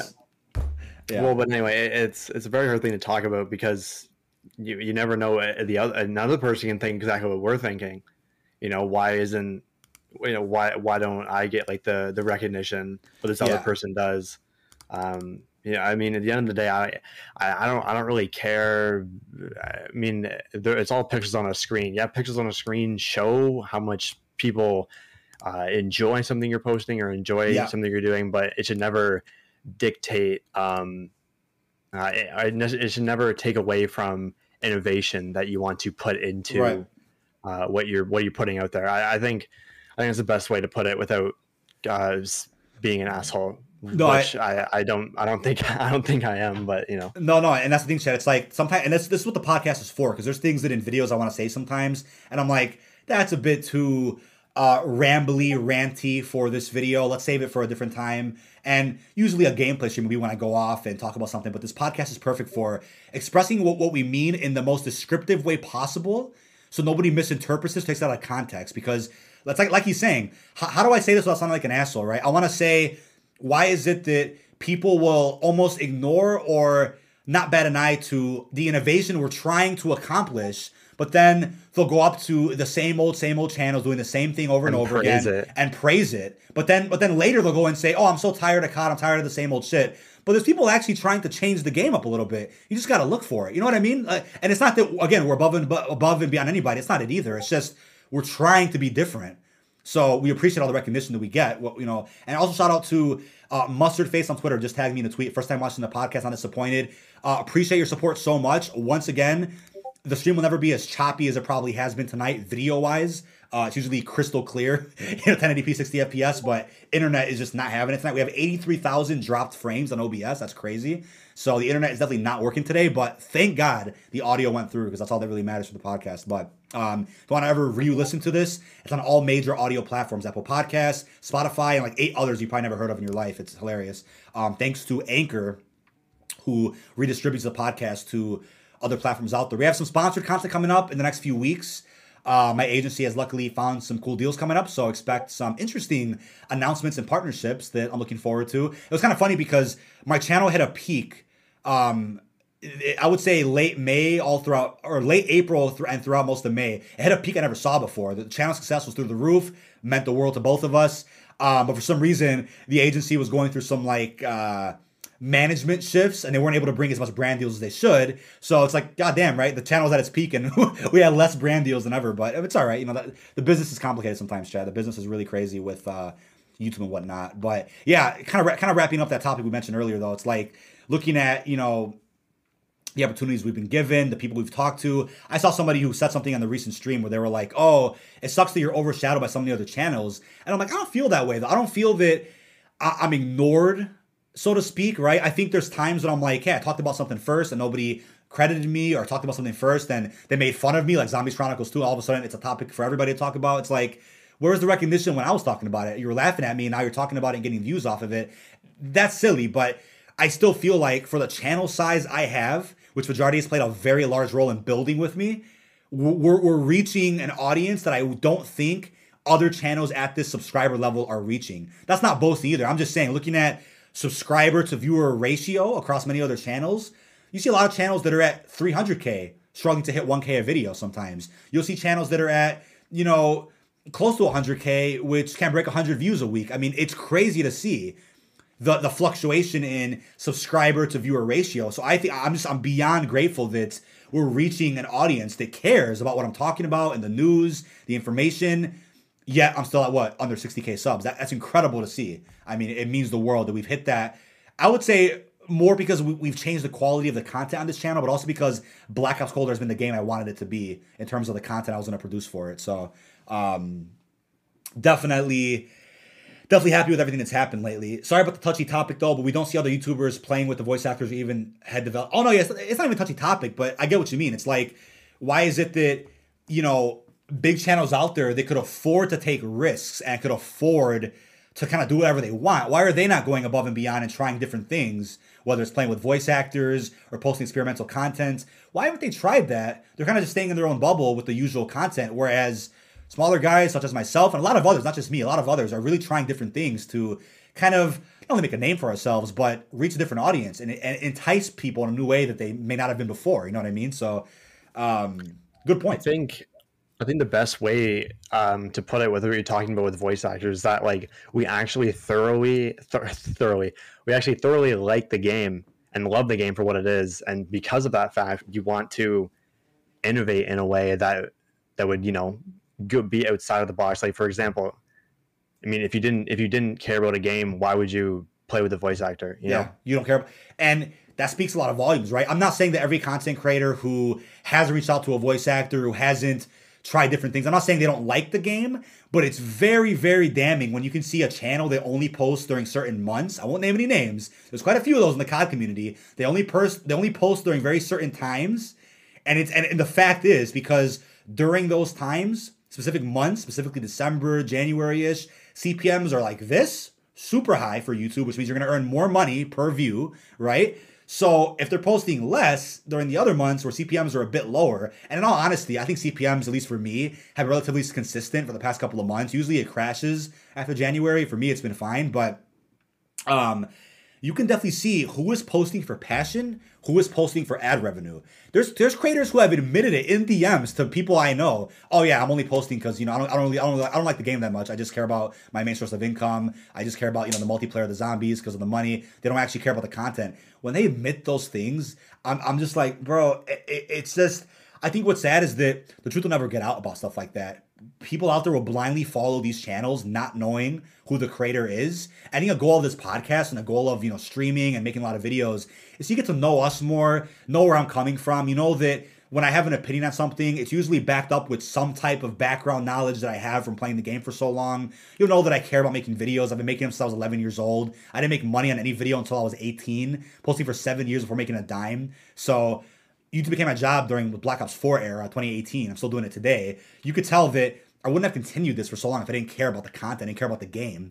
Other channels out there that literally admit to scamming, and it's ridiculous, bro. I really remember the days when we would be uploading, or you'd be uploading Black Ops 4, and I would make a thumb for it for like 100 views, and that was just that was every single upload. I cared so much, man. I'm like, I don't know what it is. Maybe it's the community aspect of it, chat. I just love kind of connecting with an audience, responding to people, helping people understand something more. I love the interaction with community, and I love connecting with people that feel the same way about the game that I do, right? Feel the same positivity and love for the game that I do. You know what I mean? I think that's the big part about it. On top of just enjoying, I guess you could say playing games with a purpose. people out there have a hobby, they have a full-time career or a job, and they come home after a long day, they play a game or two, they go for a trophy, they go for an Easter egg, sure. But with me, it's like, I can't find a reason to play something that much. I'm not doing anything with it. You know what I mean? It's not about money. It's more about what am I accomplishing, right? Whether it's helping somebody else beat something, am I beating something for a personal goal? Why am I playing something so long? So for me, the content is kind of like a reason to keep playing for so many hours, right? I love playing the game. I play off stream all the time, multiplayer, zombies, Warzone.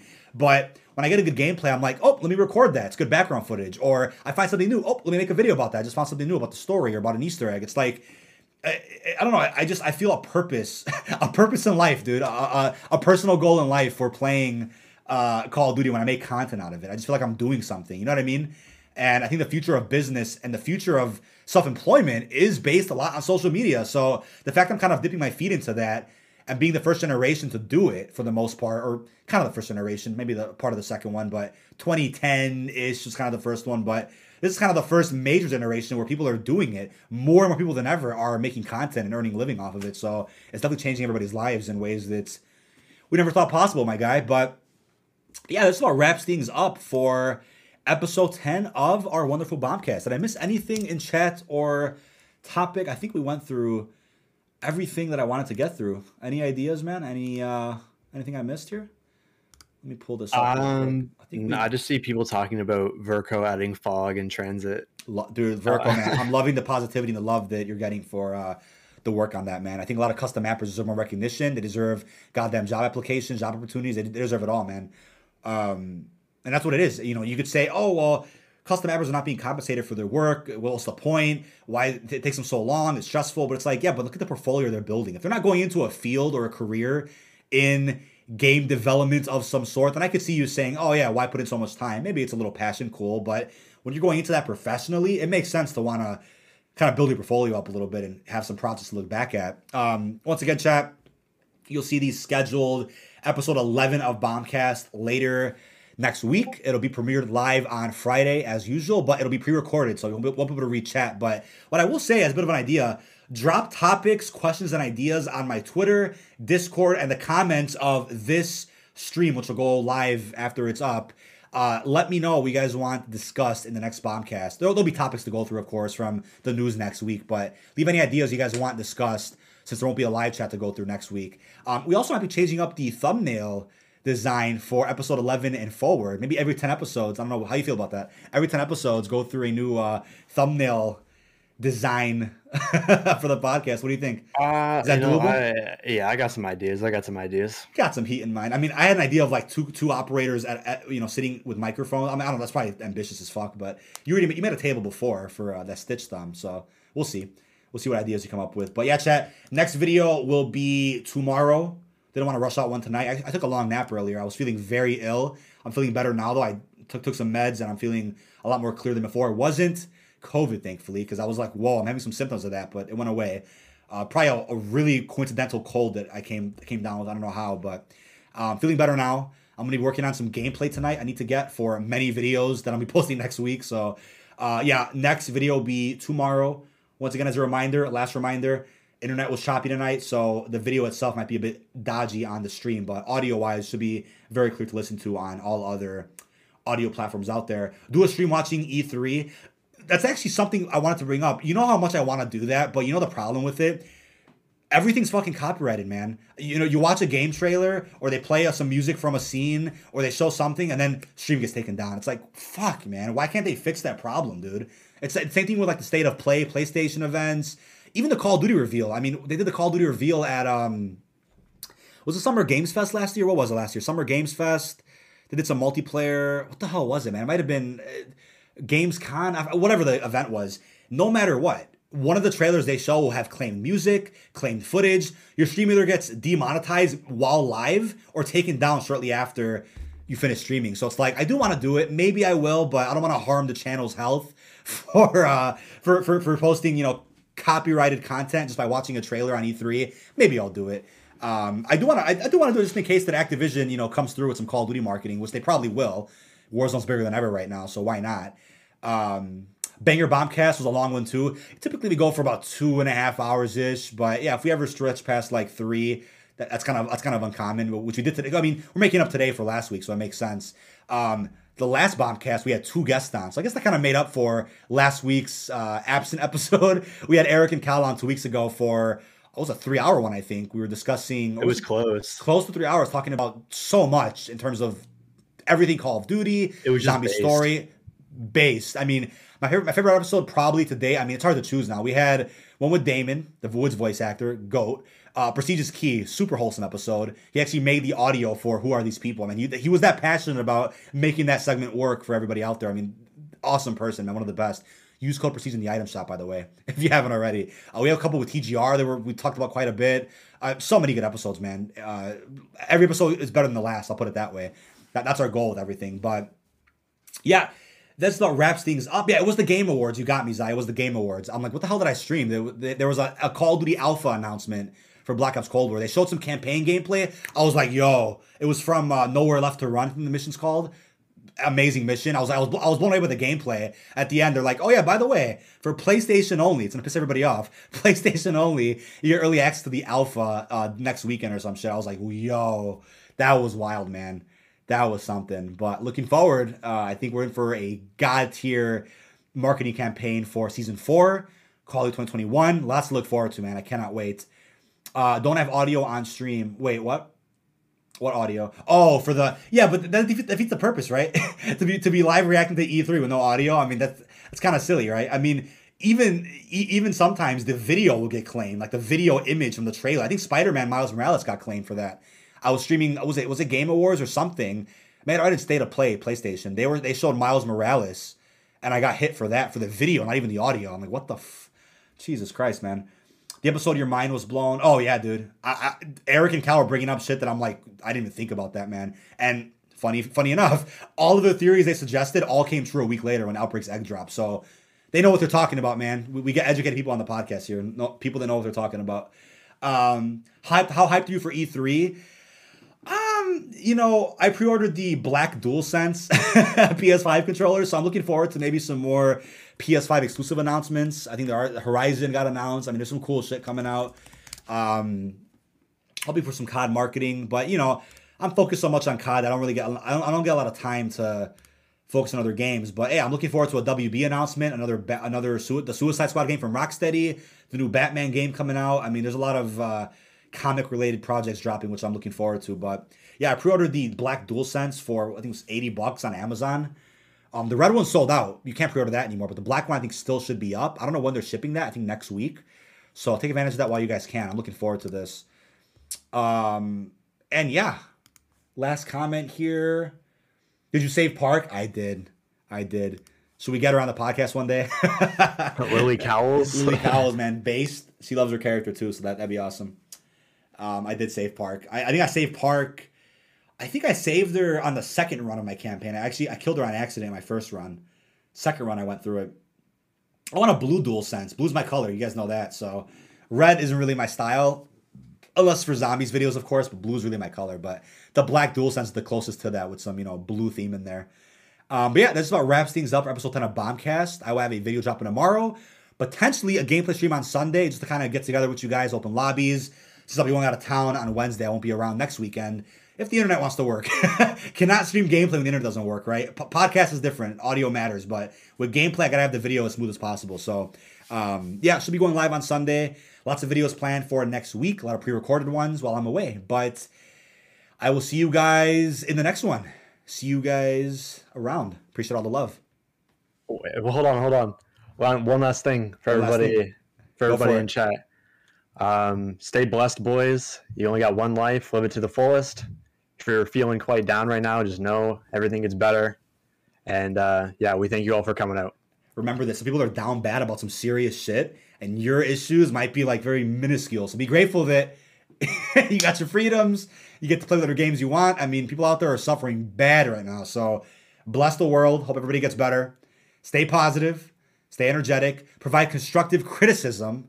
If you don't like something I'm doing or somebody else is doing, don't harass people. Don't be toxic. Be respectful. But yeah, Fajardy's not being held captive. Jonathan put that in chat. But Quadfather, Audio will be posted on all major audio platforms. This podcast will be viewable again on my public BombCast playlist in about an hour or so when it's processed. Yep. We will see you guys in the next one. Love you guys.